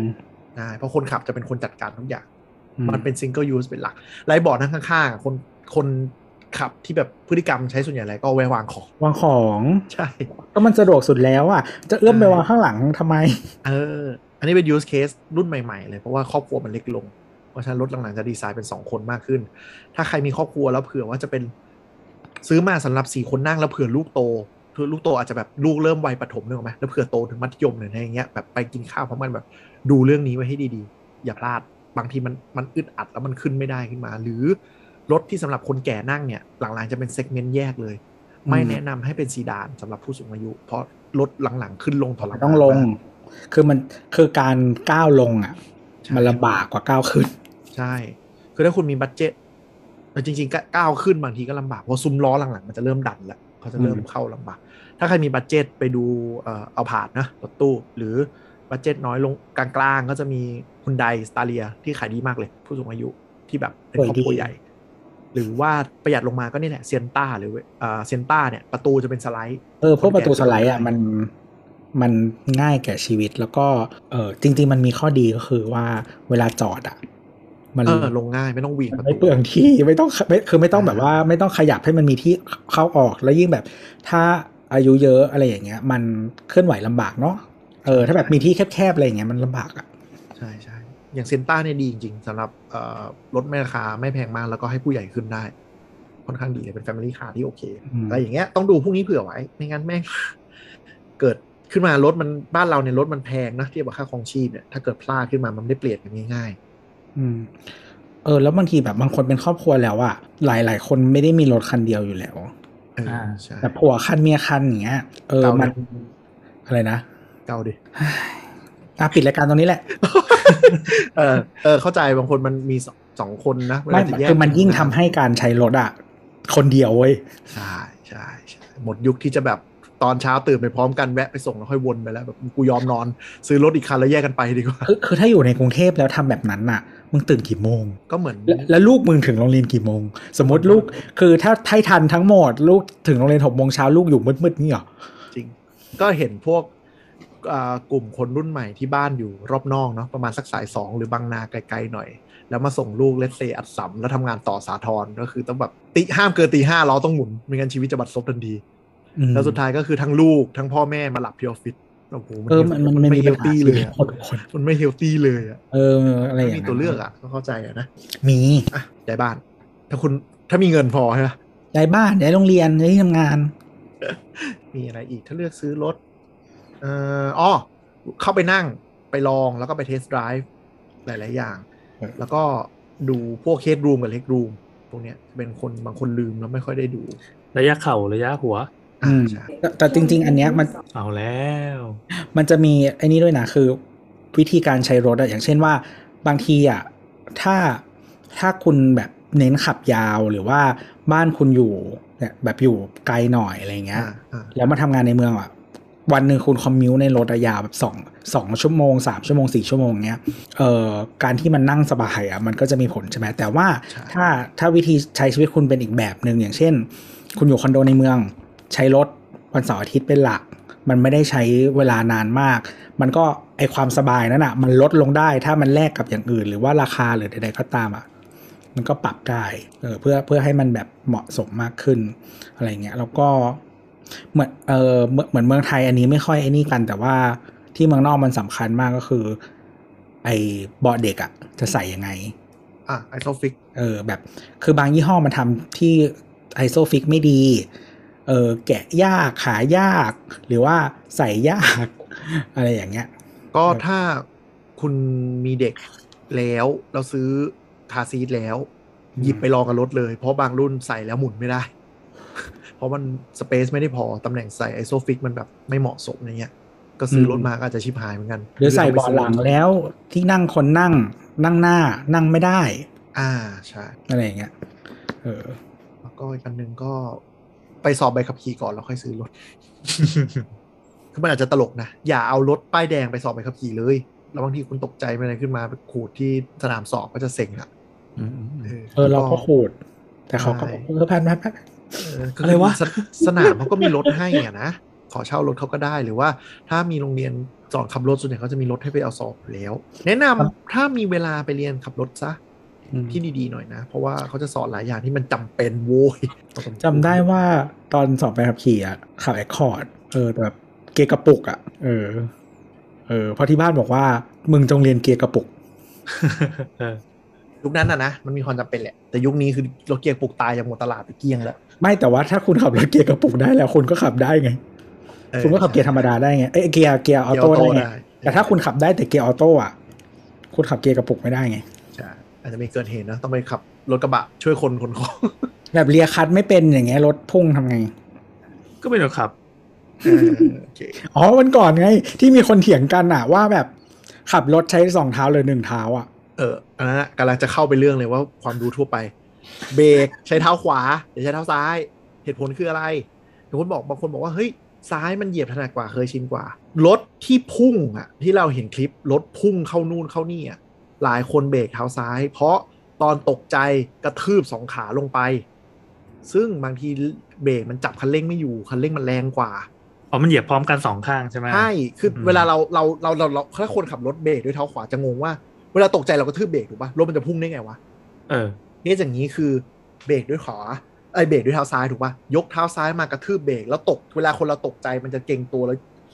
เหยียดสุดอ่ามันกดลงไปสองอันสองอันรถเลยพุ่งเข้าร้านตกเขวตกอะไรอย่างนี้เลยท่านเป็นอันนี้ไม่นับพวกคันเร่งค้างนะเอออืมมีหลายเคสเราก็เราก็เพิ่งถึงบางอ้อเหมือนกันว่าอ๋อเออว่ะไอพวกพุ่งเข้าร้านคือเคสอย่างนี้แหละ คือเบรกด้วยซ้าย ถอดรองเท้าใครขับรถถอดรองเท้า อย่า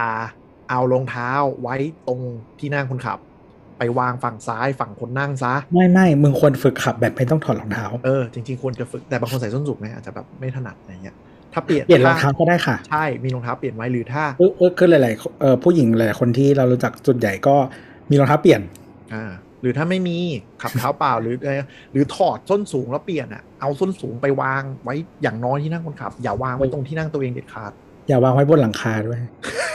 มันมีคนถามเยอะนะเว้ยมันมี เรามันมีไม่ได้เจอบนหลังคาเว้ยเราไปโรงแรมงานแต่งออกมาเสร็จ มีคนถอดเอาส้นสูงวางไว้ตรงท้ายรถแล้วก็ขับรถลงไปเลยเราเอเรียกอไม่นึทักนออกนึกออกนึกออกเราเรียกไม่ทันคือเราก็แบบถอดสูตรอยู่ด้วยว่าแบบปึ๊บปึ๊บปึ๊บเก็บไปอ้าวเฮียส้นสูงรถข้างเฮ้ยซินเดอเรลล่าว่ะๆเราก็เลยไปแจ้งโรงแรมไว้เราไม่รู้เก็บไว้เออตลก เกิดไม่แต่เป็นว่าแพงอะไรอย่างเงี้ย แบบว่าข้างใต้สีดงสีแดงอะไรอย่างเลยเออแต่แต่ว่าอย่าวางรองเท้าหรืออะไรก็ตามที่ถอดอะไว้ตรงที่นั่งคนขับ เพราะว่ามีอุบัติเหตุเยอะมากก็คือรองเท้าไปขัดเบรกแล้วเบรกไม่ได้ ชน หรือบางอันไหลไปกดคันเร่งพรมก็ดูดีๆนะฮะเพราะว่าเออมันพรมไหล เออ คือปกติส่วนใหญ่มันจะมีเหมือนที่หมุดล็อกหรืออะไรอย่างเงี้ยเออใช่ป๊อปแป๊ะป๊อปแป๊ะจะซื้อพรมมาเปลี่ยนรุ่นต้องมีที่นั่งยังที่นั่งคนขับโดยเฉพาะเลยต้องมีตัวยึด ถ้ารุ่นไหนไม่มีตัวยึดวางเฉยๆไม่แนะนำอย่างมากพรมโดยเฉพาะพรมยางที่มีน้ำหนักไหลไปทับคันเร่งแล้วตายหา มีเคสเยอะ หรือมันขัดอะไรอย่างเงี้ยเหยียบแล้วมันไม่สุดอะ มันก็เหยียบเบรกไม่ได้ อืมส่วนใหญ่ไปขัดเบรกอืมพวกเนี้ยอันตรายการจับพวงมาลัยที่ถูกต้องจับสองกับสิบสองนาฬิกากับสิบนาฬิกา ไม่ควร ไม่ควรจับแล้วเอานิ้วนิ้วโป้งอะสอดเข้าไปในสามกับเก้าที่หลายคนชอบขับ นี่เราเจอบ่อยมาก ยังไงนะสิบพวงมาลัยกลมๆใช่ไหมพี่แอนเออ จับประมาณสูงกว่าด้านข้างจับอ่าประมาณจับทุกครึ่งบน อ่าใช่ คือตำแหน่งสองนาฬิกากับสิบนาฬิกาไปดูนาฬิกาแล้วก็จับอันนั้นคือตำแหน่งที่ถูกต้องเออจับคือบางทีเราก็เอานิ้วโป้งสอดแหละแต่จริงๆการจับที่ดีอย่าเอานิ้วโป้งสอดเพราะว่าเกิดอุบัติเหตุแล้วบางทีมันฟาดนิ้วหักอืมแต่เราก็สอนนะมันยังง่ายกว่า แต่ว่าอย่าจับสามกับเก้าเพราะว่ามันจะเป็นตำแหน่งที่ grip พวงมาลัยไม่ค่อยถนัดอืมถึงแม้ผู้ผลิตรถบางเจ้าก็แก้ปัญหาด้วยกันว่า มึงจับตรงไหนก็ได้ใช่ไหมกูเว้นตรงนั้นไว้ให้แล้วกัน แต่จริงๆอะควรจับสองกับสิบคือเหนือเหนือกว่าแกนกลางขึ้นมาหน่อย จะเป็นอืมตำแหน่งนี้นะแต่เดี๋ยวนี้พวกอะไรส่วนใหญ่น่าสามก้านวะใช่สามก้านมันเลยจับจับสองกับสิบถนัดกว่าเออแต่มันจะมีเบนซ์ช่วงหนึ่งอะทำเป็นสี่ก้านแล้วก็เว้นตรงนี้อืมให้จับซึ่งมันไม่ดีเป็นสามก้านหมดละอืมก็จับจับเหนือก้านทั้งหมดอะเป็นตำแหน่งที่เราสามารถหักหลบซ้าย หักหลบขวา ได้โดยแขนจะไม่ตีกันถูกอืไหมมอะแล้วก็การหมุนพวงมาลัยที่ดี คืออย่าหมุนให้แขนพันกันให้หมุน แล้วดึงแล้วปล่อยดึงแล้วปล่อยเหมือนเราหมุนวาล์วอะอืมแต่เดี๋ยวเดี๋ยวนี้รถไม่น่าจะต้องใช้วงที่หมุนไขว้แล้วปะวะ มันมีคนบางคนขับรถแล้วคือใช้แขนไขว้อย่างนี้ แล้วปล่อยแล้วล้วงแล้วหมุนนึกออกไหมแต่แต่แต่เราเข้าใจว่าพวงมาลัยเดี๋ยวนี้น่าจะมีสถานการณ์น้อยลงมากๆที่จะต้องหมุนเยอะขนาดนั้น ใช้มือเดียวก็ได้อะเดี๋ยวนี้ power มันดีมุไอ้ปั๊ม power มันดีมาก มันมันมีที่ใส่เหมือนพ่อเราเคยใช้ ที่มันเป็นโหมดหมุนอะบุดบุด เพื่อใช้มือเดียวอะก็นั้นมันคือดีเว้ยพวกขับรถรถเมล์หรือรถรบถรรทุกรถบรรทุกเพราะมันขวง ใช่มันขวงหลายรอบอืมสมัยสมัยก่อนพ่อใช้รถกระบะ แต่ว่าจริง ๆอะอุบัติเหตุมันจะเกิดจากพวกนี้แหละคือหมายถึงว่า เวลาเราหมุนแขนตีกันอะ แล้วเวลาจะแบบจะหมุนไปต่อเพราะว่าพอมันหมุนไปแล้วคิดว่าอีกนิดนึงจะพ้นนึกออกปะแล้วมันเราไปต่อไม่ได้เพราะแขนชนกันอะก็จะเกิดอุบัติเหตุอุบัติเหตุส่วนใหญ่มันไม่เกิดแบบพุ่งชนกันแรงๆหรอก มันจะเกิดจากอย่างเงี้ย แล้วพอประกอบกับความตกใจปุ๊บ คุณไม่เหยียบเบรกคุณพุ่งคันเร่งเนี่ยก็จะทำให้ความ พวกนี้ไปไปไปดูคลิปในเน็ตก็ได้เรื่องการแบบ safety driving หรือว่าถ้าใครมีบัตเจ็ตมีเวลาก็โรงเรียนสอนขับรถส่วนใหญ่จะสอนได้ ที่มี certificate อะไรหลังๆ มันจะมีโปรแกรมสอบใบขับขี่ใช่ไหมที่ไปสถาบันที่ได้รับการรับรองจากกรมขนส่งเขาจะค่อนข้างสอนตามหลักการที่รถทุกคันขึ้นรถมาสำรวจว่าปุ่มไหนทำอะไรได้บ้าง ไม่รู้ไปเปิดคู่มือ อย่าเดาอะไรบางอย่างที่ไม่รู้อย่าไปกดเล่นแล้วก็เปิดฝากระโปรงหน้า เปิดน้ำมัน ให้รู้ด้วย มีคนหลายคนขับรถ ไม่รู้เปิดน้ำมันตรงไหน เพราะว่าให้คนที่บ้านเติมน้ำมันให้ตลอดก็ครับเรียนรู้ไปก็ดูนี่ไง ดูว่าถังน้ำมันหันทางไหน อ่านี่เทคนิคอืมอ่ามันมันบอกจริงๆนะใช่เกณฑ์น้ำมันเนาะที่เป็นลูกปั๊มอะจะมีลูกศรอยู่ อันนั้นคือทิศทางที่ฝาถังน้ำมัน ถ้าไม่มี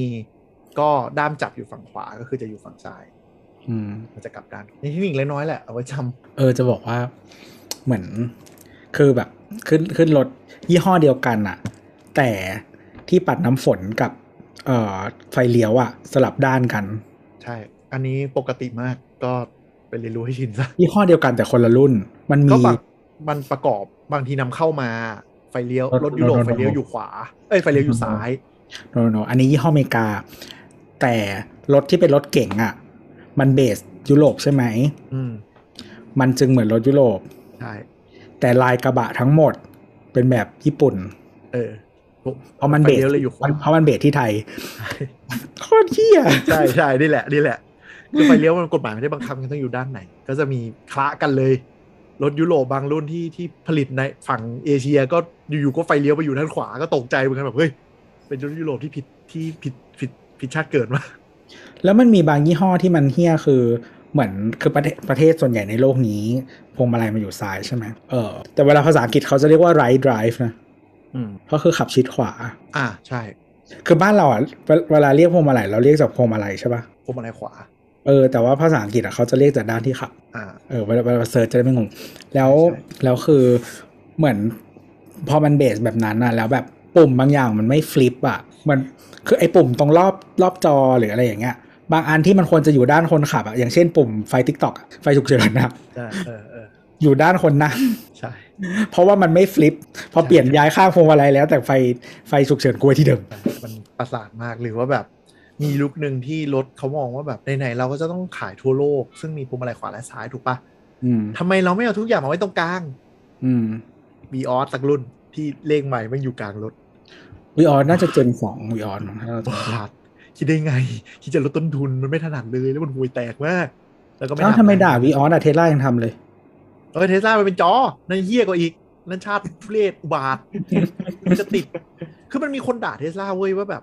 เข้าใจว่าจะลดต้นทุนมีจอ แต่มึงทำไอ้นั่นน่ะไอ้ที่เหมือนสะท้อนกระจกอะซึ่งต้นทุนไม่กี่บาทนึกออกปะไปตั้งให้กูหน่อยก็ได้อีห่ายังงกเลยขนาดนั้น Head Up Display เออ head up display อะแหม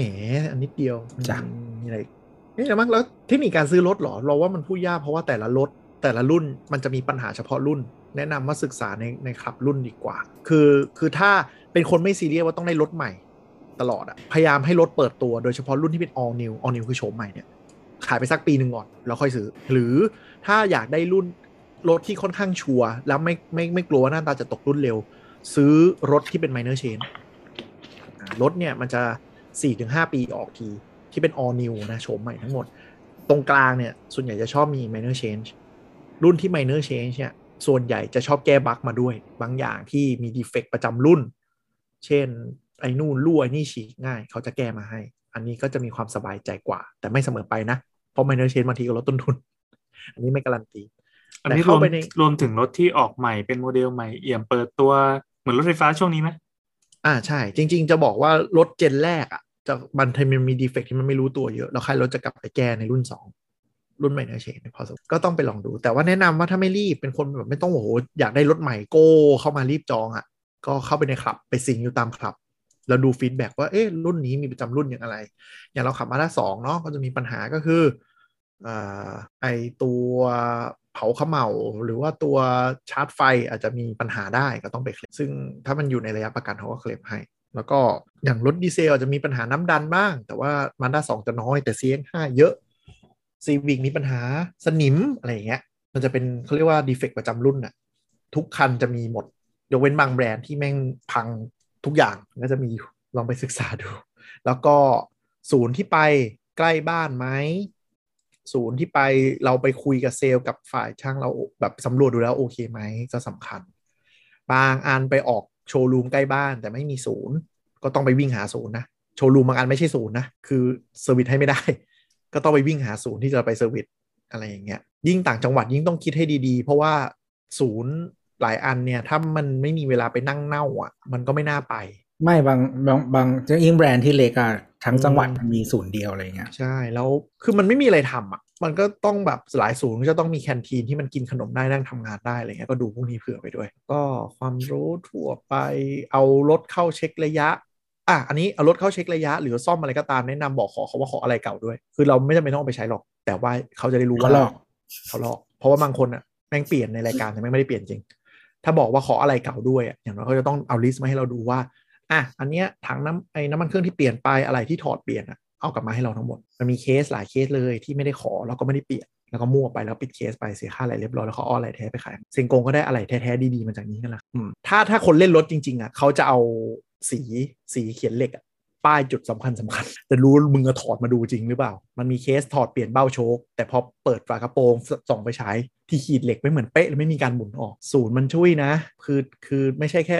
อู่ห้างหรืออู่นอกเลยก็ตามอะบางทีมันไม่ใช่เป็นนโยบายของศูนย์หรอก แต่คือช่างเขาช่วยนึกออกไหมจะได้แบบปิดปิดเคสไปอะไรเงี้ยบางทีก็ก็ก็ต้องรู้ไว้มันเป็นสิ่งที่มันไม่ควรเกิดขึ้นบอกว่าของอย่างนี้แม่ง เหมือนเคสล่าสุดที่ลงทวิตเนาะเข้าศูนย์เป็นประจำแต่ว่ายางหมดอายุ ยางเกือบระเบิดแก้มปลิ้นออกมาดีไม่หนีไม่ตายก่อนอย่างเงี้ย คือศูนย์มันก็ไม่ใช่หน้าที่เขาต้องเตือน แต่ว่าเขาก็ควรจะเตือนในการเช็คเช็คทุกๆหกเดือนนะเขาต้องเช็คพวกนี้ให้ด้วย ก็ไม่ได้เช็คให้เออไม่แล้วจริง ๆ เขาก็ต้องขับนิดหน่อยอยู่แล้วฉะนั้นจริง ๆ คือนี่ความช่วยมากคือศูนย์น่ะจะไม่ค่อยเช็คเรื่องยาง เพราะว่าเขาไม่ได้ขายยาง เพราะฉะนั้นเขาก็จะแบบไม่ค่อยได้เช็คทำกำไรไม่ได้อะไรอย่างเงี้ยของเราที่เจอก็คือไม่ได้เช็คแอร์แล้วแอร์แม่งเกลี้ยงอะน้ำยาแอร์หมดนี่ฮะเออเออเพราะช่วงนั้นเป็นหน้าหนาวเขาบอกว่าหน้าหนาวคงไม่มีปัญหาอะไรไปต่างจังหวัดเรียบร้อย แล้วก็เวลาขับออกจากศูนย์ ช่วงแรก ๆ จะขับขับกลับบ้านหรือขับไปไหนอะพยายามมองกระจกหลังหรือว่าจอดมองด้วยว่ามีของเหลวไหลๆเปล่า อ่า คืนแรกที่กลับมาตอนเช้าอะ ตอนสตาร์ทรถออกมาออกจากบ้านนิดนึงอะ จอดแล้วก็ลงไปดูตรงพื้นว่ามีของศูนย์บางทีเวลาถ่ายน้ำมันคือเลยปิดอะไรกับไปไม่ดีอย่างเงี้ยไหลเจิงหมด อาจจะซึมหรือจะดริปก็ประมาณนั้นมั้งคู่มือการใช้รถแบบเบสิกมากๆไม่มีอะไร ส่วนการเลือกซื้อก็เอาเอาที่ชอบเอาที่ตามอัธยาศัยทำตามหาข้อมูล มันมันไม่ค่อยยังไงอะมันไม่เหมือนสเปคมือถือป่ะที่แบบเฮ้ยเอาต้องมีอย่างน้อยประมาณนี้ถึงจะใช้งานทั่วไปได้อะไรเงี้ยอ่าอ่าเพอรถรถเทคโนโลยีมันค่อนข้างนิ่งอะรถน้ำมันนะนะเออตลาดมันเมชัวร์มาก ๆ แล้วอะใช่ใช่คือหมายถึงว่าแบบหลาย ๆ อย่างคุณก็นิดหน่อยมันก็น่าหมายถึงว่าเซิร์ชหรืออะไรนิดหน่อยมันก็น่าจะรู้อยู่แล้วหรืออะไรแบบนั้นนะหรือว่าแบบคือเขาเรียกว่าอะไรส่วนตัวเราเองอะ่ะ เวลามีคนถามอะอืมคือเราก็ยังแนะนำยี่ห้อตลาดนะถึงแม้เราจะเกลียดมันก็ตามเคมง่ายหาศูนย์ง่ายหาอะไรมือสองง่ายหาอะไรเทียบง่ายอืมเพราะเพราะคือถ้าคือถ้าคุณต้องถามคนอื่นน่ะ คือคุณไม่รู้พอที่จะตัดสินใจได้เออเพราะฉะนั้นไปเพราะฉะนั้นอะไปรถตลาดซะเออไอยี่ห้อที่ด่าเราด่าเยอะๆอะไรเงี้ยแบบสมมติแบบเจ้า number one number two อะไรอย่างเงี้ยคือถึงมันจะมีข้อเสียอะไรพวกนั้นอะแต่ว่า มันก็ยังมีความมั่นใจเนอะเออ แล้วก็ค่าซากมันแพง อ่า คือหมายถึงว่าไม่โอเคขึ้นมาขายต่อก็ยังพอได้เงินก้อนอะไรกลับมาบ้าง เออ หรือคือถ้าคือหรือถ้าคุณมองหา value อะ คือคุณไม่ได้เขาเรียกว่าอะไร บางคนอะ enjoy กับการขับรถหรอกปะเออบางคนไม่ได้ต้องการความ enjoy ต้องการจาก A to B เออ้วนใช่คือคุณใช้ commute แล้วมองในเรื่องของเงินน่ะ ของพวกนี้ปกติมันจะคุ้มกว่าอยู่แล้ว เพราะว่าสุดท้ายอะคุณ turn หมายถึงว่าตอนที่คุณขายทิ้งอะแล้วก็การซ่อมบำรุงต่างๆอะมันเออมันมันมันดีกว่าๆคือรถมันติดตลาดเนี่ย มันมีอย่างหนึ่งคืออะไหล่เทียบมันจะเยอะ คืออะไรศูนย์เนี่ยจะแพงโคตรๆอยู่แล้ว ไม่ว่ารถญี่ปุ่นที่ใครบอกว่าถูกมันจริงๆไม่ถูกนะแพงอืมอย่างโตโยต้าเนี่ยอะไรเทียบมันเยอะพอมันมีอะไรเทียบมันมีอู่นอกซ่อมเป็นเยอะเนี่ยมันซ่อมกันได้ทำอะไรกันได้เราก็ประหยัดค่าใช้จ่ายไปได้ อย่างเงี้ยก็จะมีปัจจัยพวกนี้ด้วย แต่ถ้าเรื่องเงินไม่ใช่มีปัญหามาก แนะนำให้เข้าศูนย์อยู่ดีนะคนที่ไปอู่นอกก็ควรจะมีความรู้นิดนึงหรืออย่างน้อยมีคนแนะนำพาไป ถ้าไม่รู้เลยเลยอย่าเข้าไปหมูหมูเยอะหมูเยอะอืมมันเป็นวงการแห่งการฟันอะรถยนต์ใช่แต่ว่าเรื่องเรื่องเรื่องแบบโหต้องดูไหมสเปคแรงม้าประมาณนี้ โอเคไหมไม่อะคือมึงจะเอารถแรงมันก็ไม่ได้มีผลอะไรมาก ก็ไปเทสต์ไดรฟ์ก็รู้แล้วว่าเออชอบบุคลิกประมาณนี้หรือเปล่า คือมันจะเป็นเรื่องของบุคลิกมากกว่าว่า รถมันอัตราเร่ง เราชอบไหมเร่งแล้วได้ติดตีนพอไหมเลี้ยวแล้วรู้สึกโครงไหมหรือว่าคมไหมเร่งเนี่ยไว้แซงตนบนทางด่วน เออและแค่นี้แหละ มันจะเป็น character ของรถจนรถสิบล้อได้อือืมมแจ็ครถสิบล้อแต่ถ้าคุณขับแบบขับจาก A to B โดยเฉพาะในเมืองหรือไปทำแบบใช้เพื่อการเดินทางไม่ได้มีผลอะไรหรอก คือเทคโนโลยีรถเดี๋ยวนี้มันมันดีมากพอแล้ว อ้อ มันจะชอบมีคนถามว่า คันนี้ขึ้นเขาได้ไหม คันนี้ขึ้นเนินได้ไหมอะไรเงี้ย มันหมดยุคนั้นไปนานแล้ว รถอีโคคาร์ขึ้นดอยอินทนนท์ได้สบายทุกคัน เออเคยขึ้นด้วย Almera แล้วก็ Yaris ใช่ มันหมดยุคแบบนั้นไปแล้วไม่ต้องห่วง คือเทคโนโลยีการพัฒนาเครื่องยนต์มันดีขึ้นมาเยอะมากแล้ว แต่ที่กลัวคือระวังเรื่องลงเขา ลงเขาเนี่ยอย่าเลียอย่าเลียเบรก เบรกมันจะร้อนแล้ว fade แล้วเบรกไม่อยู่ ให้เหยียบเป็นจังหวะอะไป search ดูวิธีการขึ้นขับรถขึ้นเขาลงเขาอย่างปลอดภัยอะหาไม่ยากแล้วเดี๋ยวนี้มีเต็มไปหมดเออคือเวลาไปเชียงใหม่อะ เรา ไปทุกครั้งก็เช่ารถ แล้วก็เช่าอันที่มันถูกที่สุดนั่นแหละแต่ก็เวมีลาแต่ผู้ใหญ่อีโคคาร์เออเวลาเวลาผู้ใหญ่เขาทักว่าแบบให้ระวังเรื่องเนี้ยมันคือสมัยก่อนอะรถมันมีปัญหาเรื่องนี้จริง คือกำลังมันไม่พอแล้วมันฮีทแต่เดี๋ยวนี้มันไม่มีอ๋อแต่แต่จะอีกเรื่องอีกอีกอันเวลาถามว่าขึ้นเขาได้ไหมเนี่ยเออทั้งอายุของรถมึงอะขึ้นเขากี่ครั้ง ก็เรื่องเดิมนะเรื่องไลเรื่ฟ์องสเดิไตมล์ว่าเรื่องเดิมว่าใช้เออออะไรบ้าง หรือสมมติคุณอยู่กรุงเทพหรืออยู่จังหวัดอื่นเนี้ยไปเที่ยวภาคเหนือ เอารถขึ้นเขา มึงเช่ารถนะ คือมึงบินไปอะ หรือมึงจะขับ คือ คือถ้ามึงชอบขับรถแบบรถทริปอะ โอเคมันคือแม่คุณถึงคิดเรื่องพวกนี้เออแต่ว่า เออคุณไปเที่ยวเฉยๆ แล้วก็อะมีทริปที่แบบมีสมสมมติไปเชียงใหม่เงี้ย ขึ้นดอยอินทนนท์นิดหน่อย เออ ทั้งปีเนี้ยมึงมีขับรถขึ้นเขาหนึ่งครั้ง คือไปอินทนนท์เช่ารถค่ะ อืม ใช่ อย่าไปคิดเผื่อเยอะ